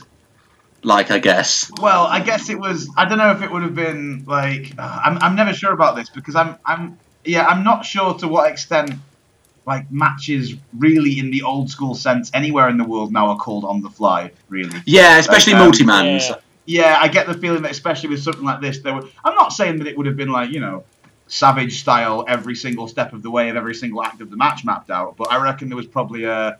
They probably, I reckon, consulted the veterans who probably thought, right, how on earth do we get something approaching a a, a, match or narrative out of this? And they, they And tried. to, to be fair, um, I mean, if you're wanting somebody to lay out a mad, mad batshit multi-man match, I'm sure some of the guys from Toryumon and Yeah. Dragon Gate would be pretty damn yeah, if, I, good if I'm for it figuring out how to do that kind of match, I'm probably getting Yeah. in touch with CIMA and the boys first. so, you know. Um, I know, I know Daniel's favorite wrestlers in the world, Young Bucks. they are, uh, they they are very meticulous with they. I think is it, is it Matt or Nick? I can't remember which one it is, but he he lays it all out in advance and tells him you do this, you do that. Da, da, da, They da, both and he does it occupy the same advance. place in Purgatory. They both look the same. It doesn't matter what they fucking what the names are. I, I, I quite like it if the guy who uh, the guy who finances OWE had like had this vision for like this really like map based shoot, shoot style promotion, but he didn't know anything about wrestling. He was like, I just want it to be like the amateur wrestling. Oh, and, and his business partner's like, I know these Japanese lads, they'll uh, they'll train you wrestlers for you, and then like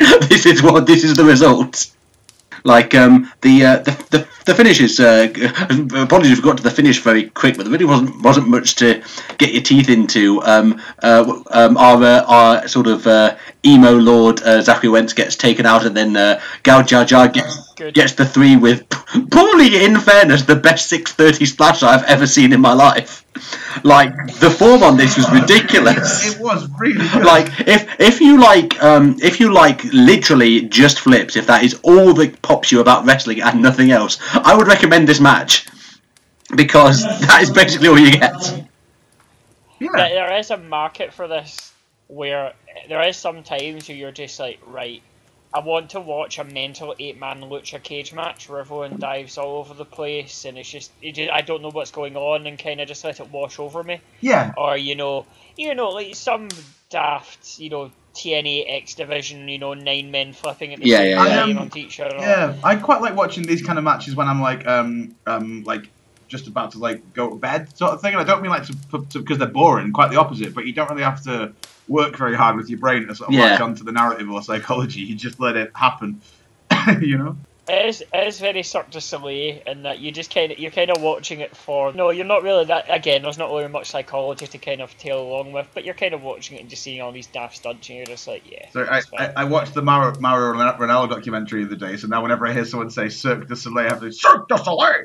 Uh, This did bring up I now have a new dream match that I'd like to have. Yeah. Uh, was it was it Zhao Gagaz, the guy, or Gag Zhao Zhao? Jar Jar. Uh, so I, I want him against Loki. Yes, yes, please. Because of course I would love to see Loki against a Shaolin monk. I think that would be absolutely wonderful. Yeah, I feel I, I'd, wor- I'd worry about the the, uh, the the Shaolin monk's health after that, to be honest. So, I, I think the Shaolin ki- the Shaolin monk would kick him in the fucking stones and then cave his What? head in. I, on on the contrary, I actually think that the majority of Shaolin monk stuff is is just uh, tourist trap. bollocks. Oh, absolutely, yes, I yes. actually but isn't that isn't that just Loki?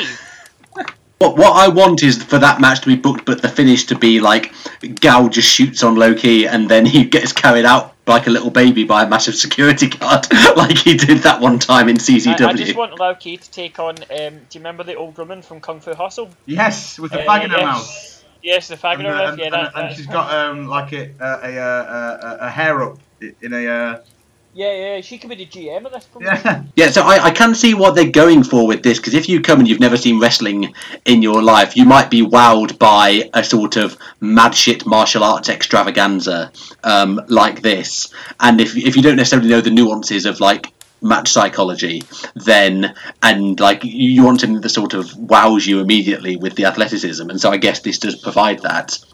Yeah, definitely. And like, I, I know it, it probably sounds weird from our, our, our jaded white Western eyes, but I mean, look, look at it this way. Um, if you look at, for example, British wrestling, you know, was developed from Lancashire catch. Yep.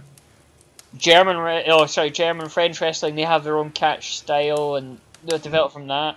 Japanese wrestling, you've got lots of judo elements and stuff like that in there, and you know lots of weird martial arts stuff that you can see that clearly permeates through.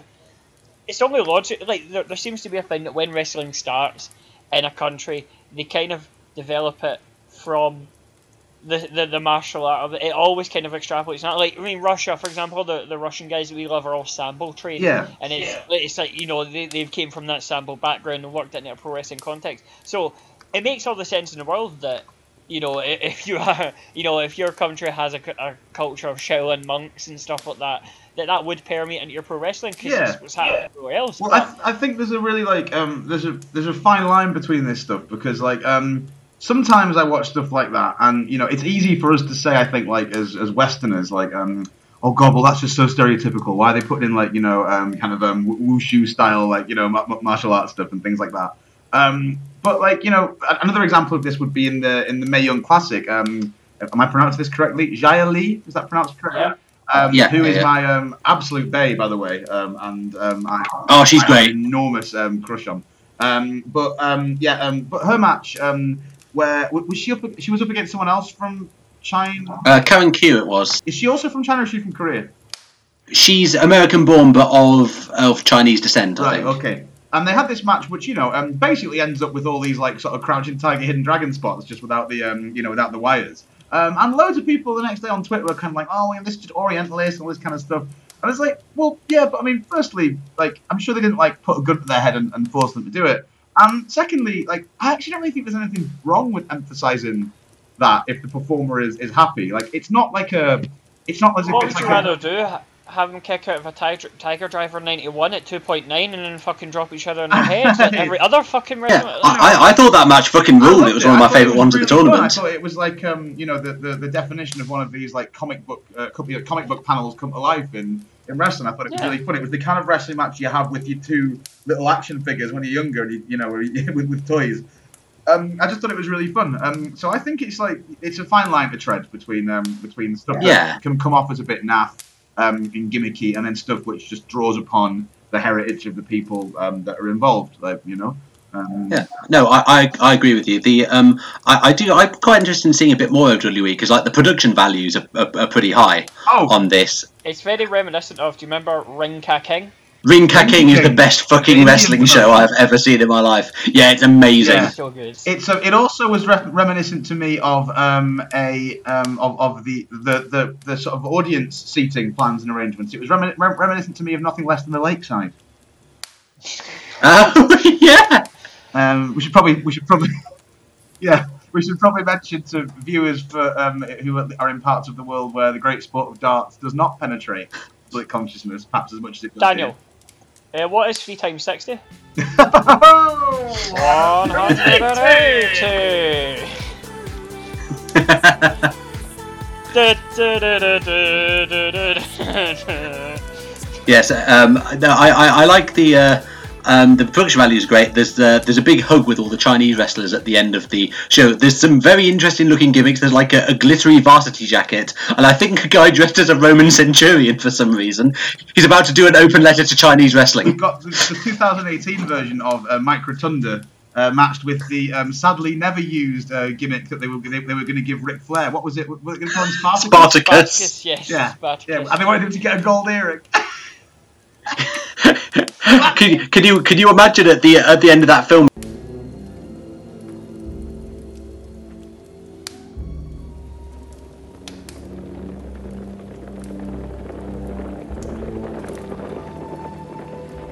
Have we a count of prisoners? We haven't made the final count, sir. I bring a message from your master, Marcus Licinius Crassus, commander of Italy. By command of his most merciful excellency, your lives are to be spared. Slaves you were, and slaves you remain. But the terrible penalty of crucifixion has been set aside on the single condition that you identify the body or the living person of the slave called Spartacus.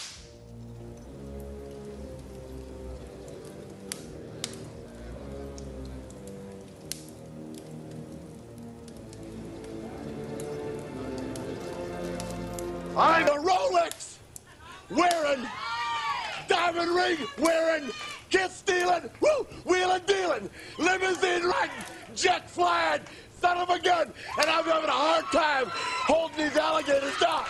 Woo! I am behind on my child payments. Woo! I am going in for a serious operation. Woo! The uh, the other thing I like at the end is like an incredibly gaudy title belt, "Descent from the Rafters," like the dove from above. Um, it made the uh, the IW the IGF uh, two and a half million yen belt look positively restrained by It comparison. did. Uh, as we beckoned down the lovely dove from above. Um, it did look just like that.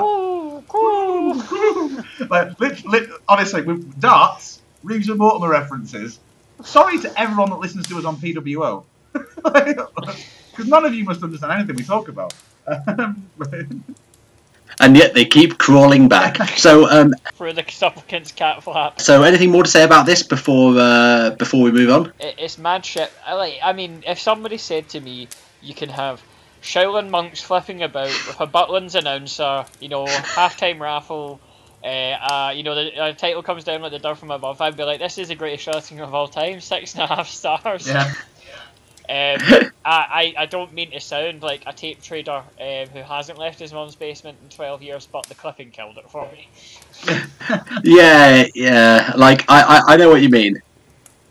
But I mean, like saying that, like we watched that uh, that Rush Black Teddy match. Hmm. Um, it was two and a half minutes. And it was a clip to shreds, but it was like they got everything in. It was like, yeah, like it works. I think I, think don't it's know. about capturing the essence of the match, isn't it? And sometimes Yeah. clipping does that, and, and sometimes it doesn't. And it's um Well, I, I- I guess the sort of mad jump cuts, like the sort of uh, the time skips from Futurama, kind of did capture the essence of the match in this very sort of ADHD, Yeah. like uh, Yeah. zero psychology. Oh, some guy's doing a move and now another guy's doing a move. So I guess in a sense it did aesthetically fit with it. Yeah. but I wouldn't say it was a good match particularly. But I certainly enjoyed watching it. yeah. It's very reminiscent of like a John Woo sequence or something like you know where you've got people just go da da da da da Yeah. da. Yeah, like, people- as, and as soon as as soon as Gao Jar Jar like learns how to like put a match together, he's probably going to be the greatest wrestler of all time. so, like, You heard it here first.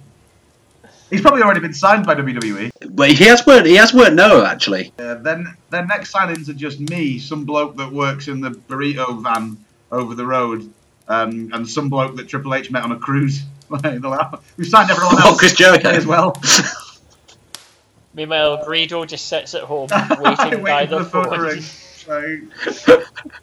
Um, so our final uh, section in this, we're we're actually finally going to do a Christmas-related uh, section now, and it's uh, a little thing we didn't do it last year, but it's an invention of mine called uh, Perfect Puro Christmas. So it's kind of a bit like a, a Q&A, but sort of there's designated questions. So what we're going to do is we're going to each present our vision for a perfect Christmas day involving people from Japanese wrestling, like uh, past and present.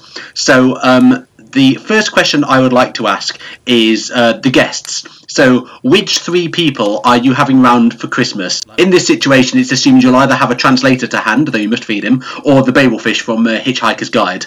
So, um, I'd, I'd like to offer a few suggestions um, first. I'll do mine three, and then we'll see what you guys have got. Um, so, so I've tried to come up with names who I think would sort of. No, I mean, I've, I've not necessarily based it on people I would like to meet because there's a huge list of that. But what I've done is based it on people I think really fit with the essence of what Christmas Day is. So uh, the first one I've selected is Jun Akiyama. And my reasoning is, yes, every yeah, well, actually, yeah, I wasn't even thinking of that. Strangely, uh, yeah, he is Mr. Christmas, as we uh, said last year. But my logic is, all right, every Christmas day needs an uncle. All right, and who would you rather have? Would you rather have your uncle Nigel, who's on his third unsuccessful attempt to become president of the local Rotary Club, and doesn't agree with Tommy Robinson, but thinks his concerns should be given a fair hearing because they represent the legitimate views of millions of hard-working Britons? Or would you rather have All Japan president and Puro legend Uncle Jun Akiyama? yeah, I know which one I'd choose. Yeah. So uh, Nigel. that's. so that's my first one. Um, my second round pick. his blue plastic bag of presents. My uh, second pick is uh, Kris Wolf. Um, not just because I've met her on numerous occasions and she's always been really lovely, but what I would uh, like is um, for just for the day. And again, I'm not saying like she has to do this, but I think it would be fun. Oh, is for her to sinister. That sounds sinister. no, it's nothing weird. It's nothing weird. It's for her to rename herself Kris Husky. Um, just to fit in with the uh, the festive spirit I you and said spend Chris the day doing. Pussy. No, no, And I was like, George, this That's is. for Boxing Day, uh, Daniel. Yeah. No, uh, Chris Kris Husky, and for her to spend the day doing husky things instead of all things like. Uh, and I say doing husky things. The only thing I thing I can think of is pulling a sled around. I'm sure I'll think of some more between now and Christmas Day itself. Very good. I mean, we, we all have our own kinks, George, but I mean, get wanting Kris Wolf to pull you around in a sleigh is pretty top tier. Yeah. Yeah. D- D- Daniel, is is uh, is uh, husky play a, a, a, a category you can pick on FetLife in your experience? Well, that's probably got um. There's, there's, there's probably there's probably furry websites that cater to that. FetLife's Oh yeah, that's true actually. furriness is kind of a separate kink realm. When you say Husky play, for me, it sounds like phoning an 09 number again. Oh, hello. You know, that sort of husky voice. Uh, We're getting back to ASMR again as we did with uh, episode 17, aren't we? Uh, uh, or Husky play just Bray Wyatt t- turns up and cuts a shit promo. so that's my second, and my third one is uh, Maki Ito.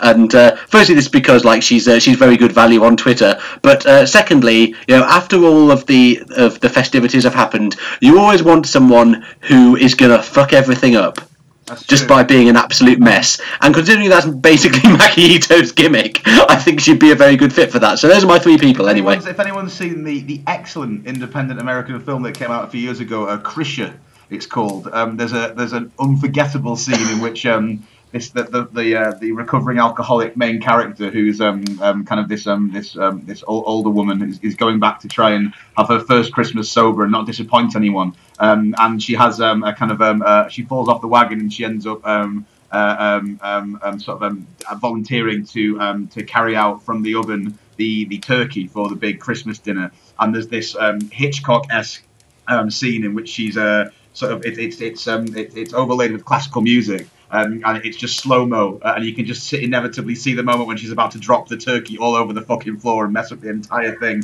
and have this booze-addled argument with all these people that she's upset ten years ago, but it's never been spoken about since. uh, and that just reminded me of what might happen in that circumstance. Bit bleak, Daniel. Christmas episode. Keep the tone light. Come on. Oh yeah, yeah. No, it's a great film. It's a great film, Chris. Everyone should watch So, it. um, so what about uh, what about you two? Who would be your uh, your dinner guests? Um, well, I've I- I've got uh, well, I've- I've, I've got three here that I think could um, could enliven the proceedings. Uh, I'll be All right. honest, they're all kind of um, quite obvious names. Um, I'll, I'll try to think of more obscure things, but um, I, I couldn't um, I couldn't come up with anything that would be as interesting for them to do other than just I like them, so they'll be in my house and we'll have a chat. So um, I've, uh, Okay, I've changed it around. willing to hear. So That sounds like my perfect Christmas. To yeah, yeah, yeah. I mean, um, yeah. So uh, first up, um, it's not only because he's my favorite Japanese wrestler of all time, and in my opinion, the best. It would be um, uh, Kawada himself. Okay, Toshiaki Kawada. Um, Oh, nice. Um, firstly, just because if there's there's very few people in in wrestling, um, that I, well, especially in Japanese wrestling, that I'd rather be able to sit down with and actually have um, an in-depth chat about their career with. Um, secondly, on a more practical level, this might seem a bit, mean or mean spirited to some people, but um, you know, um, I, I'd sort of want people that could come round that could put in a bit of elbow grease and help me out with the dinner. Now, um, I've heard uh, on the uh, the rumor mill, the, um, the the noodle bar rumor mill, which I frequent very often, um, that um, Kawada's noodle bar in, in, in Japan is um, is rubbish. Like, I've heard that it's like really shit. Like like the food's like really bog standard and like just just really poor. It's the kind of place that I think Ramsay would 86 in a heartbeat. So um, I, I, I decided to invite Kawada over, just because I'd say to him, you know, um, how about you provide something tr- traditional from, from your country uh, uh, today? Not KFC, we've got that already. Um, some kind of um, um, noodle-based dish, perhaps, and just see what he what he knocks up. See if the if the problems in his restaurant really are his fault, or if they're more deep-seated and structural. it is. It is definitely like Ramsay. You know, you'll have that one where you'll get the you know the chef, the the sort of the the the minion chef. Yeah. You'll get him to cook like a, a salad or something. Just Yeah. just let your imagination go wild, and he always tanks Yeah. the head chef. He's smoking forty a day, Yeah. and um, ha- you know hasn't had any Yeah. intimate contact in about twenty years. Bob, Bob, Bob has lost his passion for cooking. John is young and hungry. if we get a Ramsay program called Nightmares No Costa, then like I think that would be uh, Incredible. Yes. Um, yeah, Toshiaki has lost his passion, uh, but y- y- y- young chef Taichi um, is rearing to go. well, that was actually going to be a question I was going to ask later, but like I guess we may as well talk about like um, uh, who's cooking dinner because I had an idea. Oh, Um, you cookies, yeah, I'll need to think about it. Yeah, I, I, I had an idea about who. So you, you're you're you're getting Koalas to do uh, do Christmas dinner. One of the dishes. I'm not going to have him ruining the whole fucking thing. Christmas Oh, okay, I, I would okay. Say, I would say, but for the sake of balance, um, I did look up Kawada's noodle bar on TripAdvisor. Um, just to see what it was. Uh, Have I been lied to? Is it actually good? uh, last one, great ramen, five stars. Um, Is there any one-star employees from disgr- uh, uh, reviews from disgruntled um, um, former employees who've taken? They- You're on Glassdoor for that, mate. Uh, sadly not. Yeah. Um, no, there, there's actually no. There's um, there's a three star, four star. Here's one, uh, four and a half stars, not in Tokyo Dome. Um, No, not not as good as the ramen I had on the third of June, 1994. It's been all downhill for ramen ever since that day. I can tell you that much. I like, ra- I, I like my, my ramen with ear cartilage in it. oh, um, yeah, so he's had four five star reviews, uh, two four star reviews, and one three star review. review. Uh, Well, there's one okay. English language review. Let's see what the English language review is. Oh yes, please. A small local ramen restaurant run by co- former professional wrestling legend Toshiaki Kawada I had the curry ramen with duck, and it was excellent. Mr. Kawada was even nice enough to sign autographs and pose for pictures after serving all of his lunch customers. Oh, well, now Uh, I a feel bad. Now I feel like I've, I've, I've unnecessarily sullied a man's reputation. Well, to be fair, seven reviews is not a big statistical sample. No, and I also, would- the kind of people that leave reviews on the internet are fucking weird. Uh, Well, th- I mean, th- this, I know the people who criticise, you know, these sort of things, you know, actually take time to like, you know, record podcasts and stuff like criticising stuff. It's, you know, it, it's really sad. Yeah, I- sad you know, at least, if you're gonna do it, at least go the whole hog. Don't just be like five stars. I like the noodles. Uh, you know what I mean? I I'm tempted to write a review and just do like not enough work rate on the ramen or anything like Like, that. five stars. I like the noodles is the equivalent of like Meltzer's reviews of like NOAH and All Japan these days. um, I would have uh, yeah for my I would get um, so my my uh, cook for uh, Christmas dinner would be uh, Bull Nakano Good choice. because um, she uh, she has published a recipe book. So we know that she can cook. And basically, if you decided, actually, I want to be all healthy this Christmas, it was like it was a healthy eating recipe book. So you could do that. On the other hand, if you were like, I just want to be a big fat bastard on Christmas Day, then as we know, like Bull Nakano's like rather like large weight gain at like various points in her life for like her career. Um, like she'd probably know how to uh, cook a meal like that as well. She should know a way around carbs, definitely, definitely. The other thing is, I would have Satoshi Kojima as my sous chef, but only through the bread sauce. of course, of course, yes, very good. Fuck's sake. Um, so, I mean, I, I had a bit of a struggle with this because I thought um, the, the, the key issue was it was pure wrestlers. Mm. So everyone I thought of, like the first one immediately was Grado, a check cage match. He's not had um, a match in Japan. If he You shot one, me. if he had one match in like Wrestle One or something like that, I would have put him in, but sadly not. And then I was like, well, I need someone from Coatbridge because, of course, as we know, every year I go to the bakers in Coatbridge to get my sausage rolls. So I googled wrestlers from Coatbridge. Um, so apparently BT Gunn's turning up at my Christmas party because he was the only one I could find. Uh, he's not wrestled in. Um, he's not wrestled Japan either, so you know he's kind of you know when you have like a guy who like they have their own family and they'll maybe come around for like you know half an hour and say hi and give you the presents, you know. Yeah, yeah, yeah, yeah. That's BT Gunn uh, up there. So my my three. This guy also runs a bar, Toru Yano. Yeah. I, I, Oh, I knew yes, someone would pick him. I nearly picked Toru Yano for several reasons.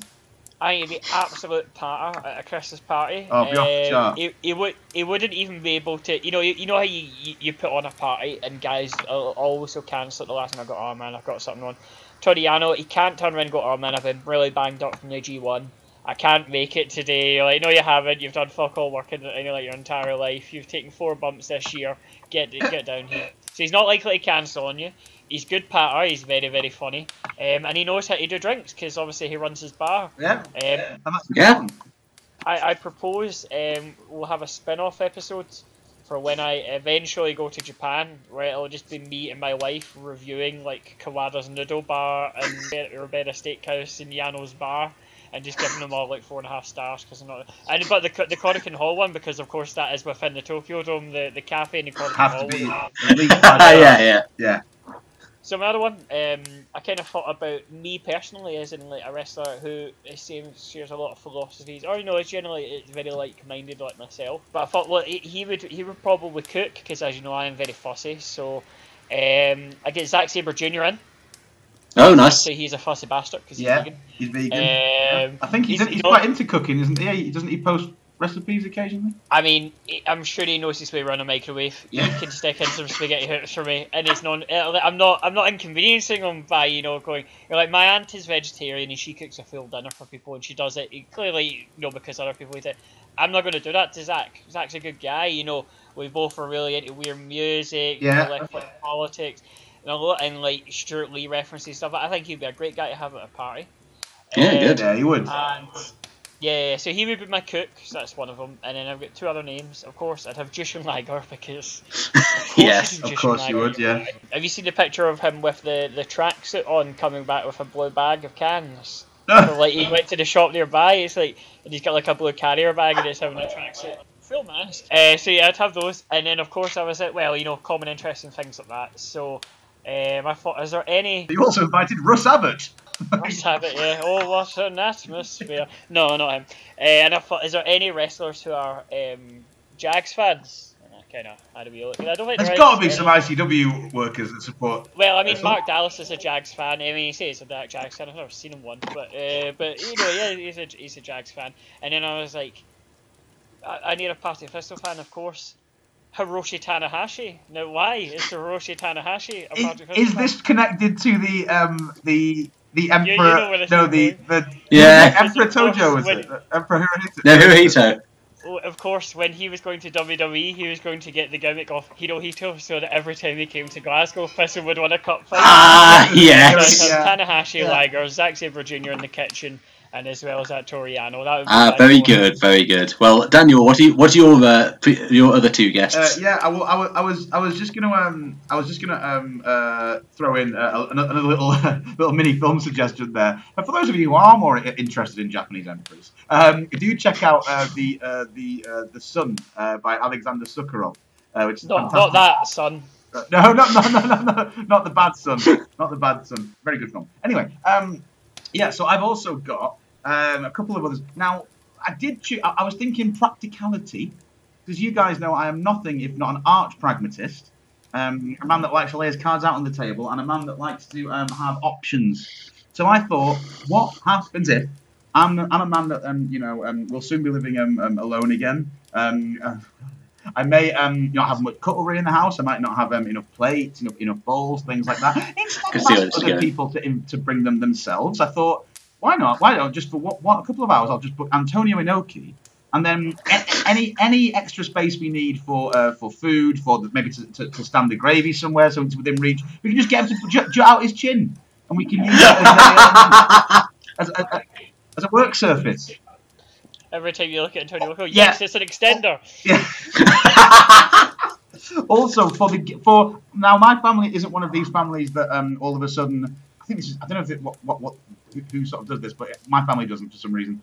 Um that all of a sudden kind of after you open your presents after you've started um, having a drink and watched a bit of TV all of a sudden you you all all stand up and go into another room to play games. I don't understand that. Don't like the games thing. Um but if we did want to do that we could instead of having to play Monopoly or one of these other monotonous things that goes on forever and everyone gets bored and, and pissed and falls asleep um, you know that um, that amusing game when you um, you turn yourself upside down and you draw a uh, an art, two eyes and a mouth, uh, uh, two eyes and a nose on your the bottom of your chin, and you turn your head upside down and, and you talk like that, so it looks like a big head, big mouth. Um, I thought Inoki would be very good at that, but no. Um, I decided that we'd, um, we'd we'd scrap that altogether, and actually, not in not dissimilar fashion to what you were talking about about the phenomenon of shit racist uncles turning up at, um, at parties um, in the UK, which is almost a tradition in itself. Um, I would actually book um, w- uh, Wing Kanamura um, for this. Ooh. Uh, bit of a curveball. Uh, now, only because I was thinking if one of the shit fail uncles turns up, and if they do start talking about their intense support for the backbone of this country, um, Tommy Robinson, supposedly, um, then I could just set Wing Kanamura on them. Because if you've ever seen the famous Wing Kanamura versus Kevin Sullivan bloodbath, um, that's essentially the fantasy that plays out in my head every time a racist uncle speaks. And I'll, I, I- and I'll tell you for nothing, um, I am Wing Kanamura in that scenario. Um, so I thought, just to be extra violent um, about it, we could uh, we could do that. Yeah, so much for the tolerant left. Antifa loves violence. Um, and, um, after that, uh, the third person I thought I would invite would be quite simple. I would invite Kota Ibushi because, as I said, not one for games, not one for um, um, these kind of uh, forced frivolities, but get a few fucking apple sour shots in Kota Ibushi. He'll be letting off fireworks out of his arse on top of his shed within three minutes.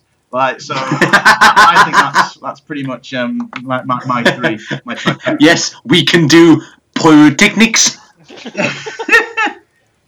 No, you can't. Very good. the only thing I can say in a South African accent.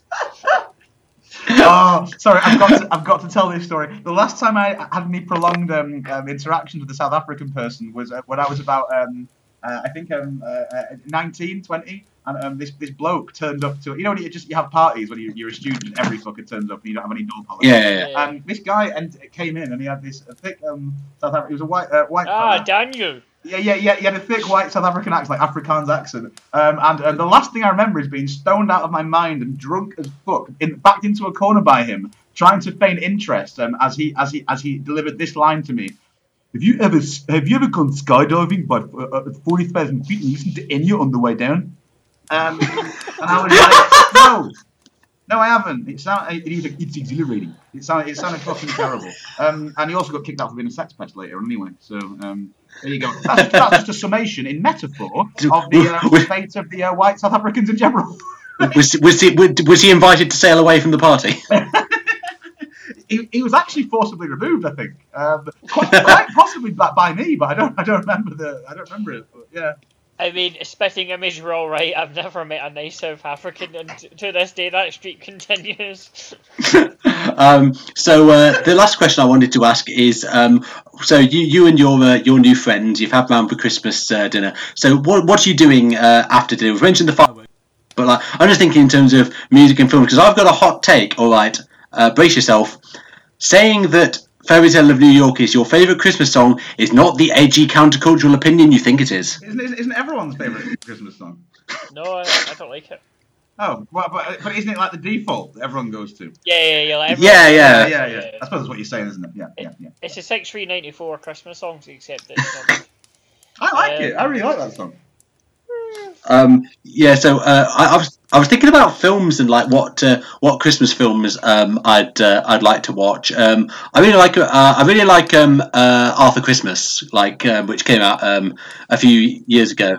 Peter Uh, who does that? yeah. Alan Partridge and Day to Day and all that. Oh, really? they call him Popshed on the gay desk. That's Peter Baynham. Yeah. Oh, and um, uh, Stewart Lee does a voice in it. Yes. Well, that's why, because it's Peter Baynham. I can't remember him like doing any sort of voiceover work or appearing in any films at all, but like he's in this. I would recommend uh, the Richard Herring podcast of Peter ben- Baynham, where they chatted about Arthur Christmas. It is hilarious. It's uh, Peter Baynham going through the uh, the making of this film and about how it was just very weird and that. Yeah, uh, uh, I would definitely recommend it, George. You'll love it. Uh, the best Christmas film is Batman Returns, by the way. Oh, the best Christmas film is actually- It's a Wonderful Life, but that's obvious. Uh, Well, S- Sarah, Sarah and I once had a um, uh, New Year where, like, neither of us particularly like New Year, and uh, one time we just decided, you know what we're going to do? We're just You going to like go up to, go up to your bedroom. Uh, no, no, we're just like go up to your bedroom and watch Batman Returns and see in the New Year. It was fucking great. Yeah, I love Batman Returns. I think it's a great film. Yeah, yeah. Um, so, so, so basically, the question is, is, is, is what form of entertainment outside of my um, rectum-based um, pyrotechnics that Ibushi will be yes, yes, yes. Um, well, my entertainment at Christmas with my family generally just sort of devolves into sitting about moaning about what's on television. Um, so I don't think this, this would be massively uh, dissimilar, but I'd probably get the three of them together, Kawada, uh, Wing Kanamura, and Ibushi, um, and kind of force them into working as some kind of um, community theatre troupe. Um, perhaps, um, perhaps Are you going to get them to recreate the uh, "Bring Me Sunshine" sketch from Morecambe and I'm Wise in the kitchen? You know what? I was thinking about that. I was genuinely thinking about that. Uh, but I thought it would probably turn into um, something that would be more akin to the uh, community theatre group Legs Akimbo from the League of Gentlemen. Um, you know, what about AIDS? Um, and, uh, and various things like that. So uh, yeah, I thought maybe I'd force them to be a, community theatre troupe. And in Spain, where I am um, at the moment, until I, until I uh, come home um, um, in, in, well, in, in, just under a week's time, um, here they don't. There's, there's a big traditional kind of um, tension. Um, people that celebrate Father Christmas or Papa Noel, as they, they call him here, are considered to be anti-traditionalists. It's the three kings that you celebrate in um, in Spain. It's not um, not not not Santa Claus. So maybe um, in Not sort- like Spanish people to worship kings. yeah, I know. uh, uh, but you know, I thought maybe what they could do is get them together, make them into a little community theatre troupe, and they can do a present like a, a, a nativity uh, uh, presentation as the Three Kings. Uh, The, the, the, the best nativity I ever went to actually because like I went to I went to Sarah's church for uh, nativity when we were doing long distance and basically I it was like barred, George. You're allowed back in now after the incident. Actually, I do know a person who's banned from the Southampton University uh, Christian Union because he walked out of one of their functions after saying, and I quote, "You're all a bunch of cunts." Um, Brilliant. uh, but uh, I went to the nativity, and uh, firstly, there's a kid who um, uh, always insists on wearing his reindeer onesie. Reindeer being, of course, native to the, the Middle East and Yeah. uh, Judea. And also, there was a one of the shepherds was just basically pretending his shepherd's crook was a Tommy gun and just firing into the crowd like him out of the KLF at the Brits. Jesus, was it was it was it was it Sam or Freddie? that's a very, that's a very good reference to do with that. Um, so yeah, community community theatre. I think that's uh, I think that's uh, quite a good idea. Also, like, do you ever think like I don't know if every kid like there was a hierarchy of the three kings. Like, because everyone wanted to be the king that was the one who gave the gold, because like kids know what gold is, and the other two presents are basically like you buy it at the BP garage um, just before uh, just before coming round. I've been underground all my life. I, I, I was from. It's like, do you, can you imagine just buying this shit at the last minute? It's like, have you got the new uh, the new Optimus Prime toy, the one with all the uh, LEDs in it? You have it? All right, just the frankincense then, mate. Even better than that, I've got some frankincense. So, uh, the only three kings that I uh, recognise are Burger, Diamond, and Crimson. So, Yeah. Correct. Ah! correct. Correct. Although, although I would, I would go, I would go. Oh God, how would I rank those? Probably Burger King, probably Burger Crimson, and then Diamond. But it's very Yeah, I'm close. gonna I, I do like all those kings. The, the only kings, uh, the only kings I recognise are uh, uh, Booker, uh, Harley Race, and Curtis Iaukea. Yeah. Sullivan, my son. Shut up, Uncle Eric. I've got a friend who's actually uh, who who was having a conversation with a mate basically about how like how racist the WWE is and like think about all the gimmicks they gave Charles Wright like uh, Papa Shango, um, The Godfather, and Kama Mustafa. And uh, my my mate's friend just went, "Yeah, but they did make Booker T a king." That's true. That's true. um, yeah. So, uh, well, David, what about yourself? What would you and the lads be uh, getting up to? Well, um, see, it's a bit tough because I was going to suggest my, my usual rote um, thing would be to get Trivial Pursuit France 1988 edition out. Um, what? What? Wait. What? What? That exists? I have it in the in the Oh, back bedroom. wow. I was going to pull it out. Fucking hell! And you didn't think to tell me like those four days I spent at yours in September. Well, yeah, well, well, absolutely have to bring it. It's in the back of a cover, but I will get it. I used to take it a scale every year, so I was thinking we'll play a bit of Trivial Pursuit for, for uh, France '98 edition. No one will score any points because I don't think I don't think Zack Sabre Jr. likes football. Um, I don't even think if he supports Sheffield United, he really should. Um, but uh, yeah, maybe, uh, uh, but yeah, maybe doing that. And then I thought, well, hold on. I, I know what I'd do. I'd get uh, I'd get the lads in. Uh, there's there's a, there's a knock at the door and there's three lads in. It's Zeus, the bodyguard, and Katsuya Kitamura. Mm. And then we indulge in the tradition that I have every year at Christmas when I go to my family's, and that I ignore them and watch the World's Strongest Man marathon for Oh, five yeah. hours. Oh yes, please. That'd Yeah, be brilliant. I do it we, we, we have a pal who recently um, uh, took part in a in a strongman competition, uh, well, strong person competition, really. Because I think I think it's still She called did, yeah. is it not? It's I'm not not sure. Yeah, I guess I think it's probably yeah, probably just still call it strongman. I. I, I I call it strongman, but then I've I've I'm, I'm currently infuriating Sarah because she's got me the um the new Spider-Man game for the PS4 as an early Christmas present, and I, I continually call him Spider-Man. Spider-Man Superman. like the like, Um, like the ombudsman. yes, indeed. Ombudsman would be an amazingly shit superhero. I really, Alan Moore, get him to do it. It'd be good. Um, so, okay. Um, well, as far as the perfect per Christmas uh, goes, I think we've really um, put some ideas out there. Um, so, to everyone, I say this: thank you very much for um, spending at least part of the festive period uh, in our company. We've enjoyed uh, having you in our uh, in our mind palace, and uh, we're, we're sure you've en- enjoyed having us as well in every Thank sense. you very much, Um, bef- If you are to listen to this, for God's sake, get out your bedroom and go and talk to your family. They'll be dead soon. Um, What, what I would uh, like to say before we uh, before we depart is check out ProWrestlingOnly.com to explore other podcasts along with match reviews, features and retrospectives, reviews of wrestling books, video games and matches, playlists, wrestler appearances in non-wrestling TV shows and movies, and more.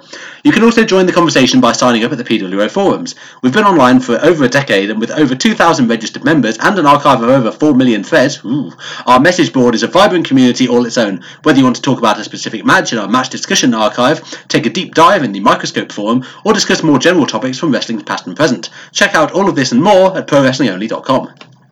Um, and uh, I, I- know I, I didn't. Uh, it's, it's quite good actually. Episode seventeen, like I did that and completely fucked it up, but then we lost the ending. So like David re-recorded it and like actually said all the words correctly, which is uh, something I generally tend to struggle at, especially after I've uh, I've, I've had a few. So you uh, nailed that harder than Chris Partlow from The Wire would nail some wood to a disused um, um, um, um, housing scheme's door to hide a body.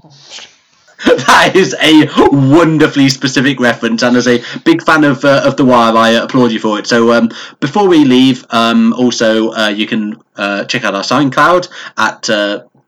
Soundcloud.com forward slash the, the Burberry podcast. That's what I mean. Um, we've got a Facebook page, don't go on it. There's no content apart from Jushin Liger and a shopping trolley being pushed by Tanahashi, though that is worth it alone. Just don't do it. Just don't bother. No one bothers. Don't do it. No, I need people to like realize how shit we are. Uh, uh, we're shitter at Facebook than Yanan, who just shares Britain First memes the whole time. I actually Uh, mean it. Uh, and uh, and uh, Twitter as well at Per Podcast. That's where we do the vast majority of our uh, promotion, uh, talking points, and shit posting. Um, and uh, guys, uh, anything you would like to plug? just the usual from me. Um, yeah, um, I'm I'm only using uh, Twitter to stalk people now. Um, if you want to send me um, a direct, that sounded a bit odd. I didn't mean like stalk actual human beings for nefarious reasons. Just like lurk, lurking was what I meant. Um, yeah. Yes. Um, so I will not probably respond or post anything ever again on it, but you can send me a direct message if you want for any reason. Um, um, someone did that a few weeks ago again to ask me about a match I recommended on the show. That's fine. I'm at the Ultimate Poo, but I'm not active. Um, outside of that, you can buy my music at handlinglament.bandcamp.com. That'd be really helpful over Christmas because I need some fucking money. Thank you. Um, yeah, and uh, yeah, I uh, also make music. Uh, fastwork.bandcamp.com. Uh, Abdullah Kobayashi is the Japanese wrestling one. There's a tons of other ones. You can probably guess which ones are mine. Um, they're the ones with Google images as the album covers.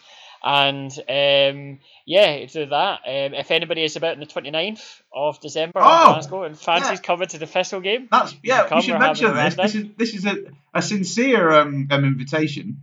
Um, like um, s- some of us um, um who are the members of the um, I mean the uh, I maintain the double foot stomp Italy collective that originated on. Uh, This is the website, by the way. I'm intendable.com. I've got that. Continue. Yeah, um, we are going to go, hit up the uh, the Partick Thistle match on the 29th of December. Um, um, if you've, well, 'cause we're, uh, several of us are going to be in Glasgow. Um, it will be followed by um, a a sesh um, in um, in in a public house, I imagine. Yes, yes. Uh, well, uh, all my my Thistle fans have arranged a sesh in the in the Woody that we run before. Um, Yeah, there, yeah. So they were like, uh, watch the Old Firm game, then go to the Pro- Thistle game, then come back for the Heart Subs game and just get mangled. That's going So- to Oh, be that fantastic. Yeah, great. so um, Yeah. so we'll be there if you fancy um, uh, meeting us up, and um, and if you have if you have more money than me, then then buy me some pints. Yeah, and um, genuinely, Jushin Thunder Liger, I am talking to you, right? You you should, you, well, Jushin Liger and Jushin Lager, sorry, you you should come. Like I'm, I'm too I'm too socially thingy to uh, uh, ask you. So yeah, you should come. Just Yeah. DM us. Also, why have I only just thought of this? I really, really, really need to do a gimmick which is called Jushin Lager. Yeah. Yeah, that's our that's our that's our number one fan on Twitter. That's like he absolutely fan. Fucking why loves it. for- Um, What genuinely? Yeah, genuinely. Yeah, yeah, yeah, yeah. Fan. Oh. That's why I'm asking him out. No, I thought you meant I thought you said Jushin Liger. I said Jushin Liger, fucked it up, and then said Jushin Liger. Oh, right, right. That's the thing with puns can be a tricky mistress. they can, they can. Uh, respect monogamy and don't get tricky. Um, I would like to plug uh, my novel, The Rise and Fall of Rikidozan, as ever. Um, tentatively, might well be out in February. Um, I'm really, um, I- I'm really getting towards the end of it. Although I've also started doing a Stardom-based tabletop RPG, which is uh, uh, sort of using up time that would otherwise have been used for writing. Yeah, yeah, I know, completely normal thing to be uh, to be doing. So we'll see. But anyway, I'd like to pl- uh, plug those things. And um, in conclusion, I would just like to say, rather more uh, soberly um, than I did last year, um, Merry Christmas from uh, all three of us, and God bless us, everyone. yep. And now put your knob back in your pants.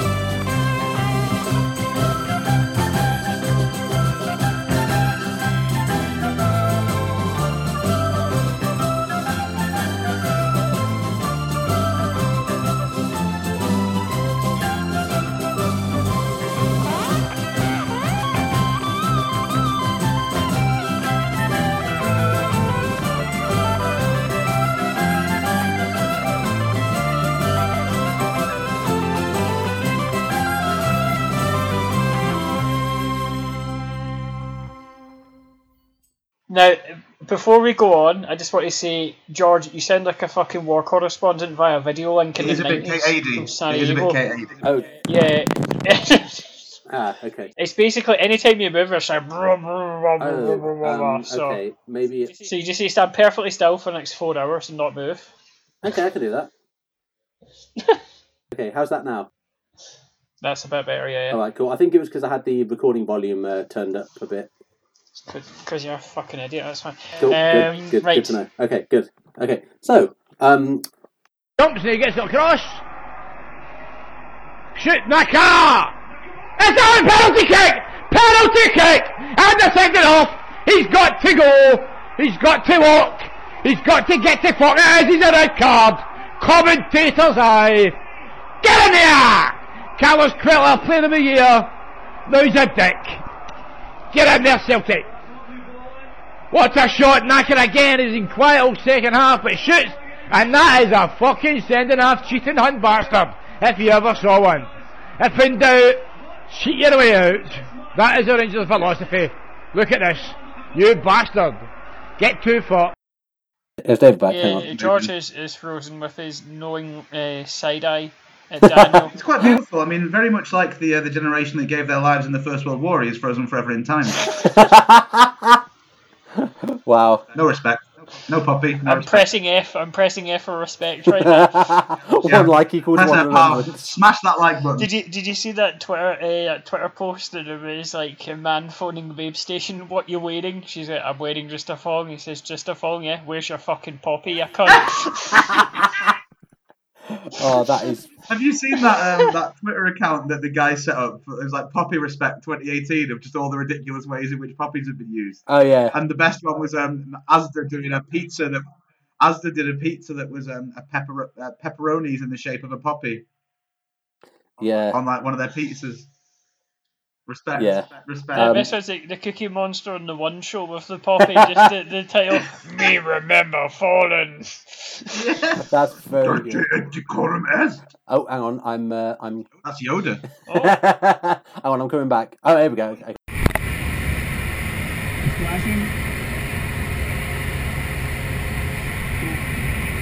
Thank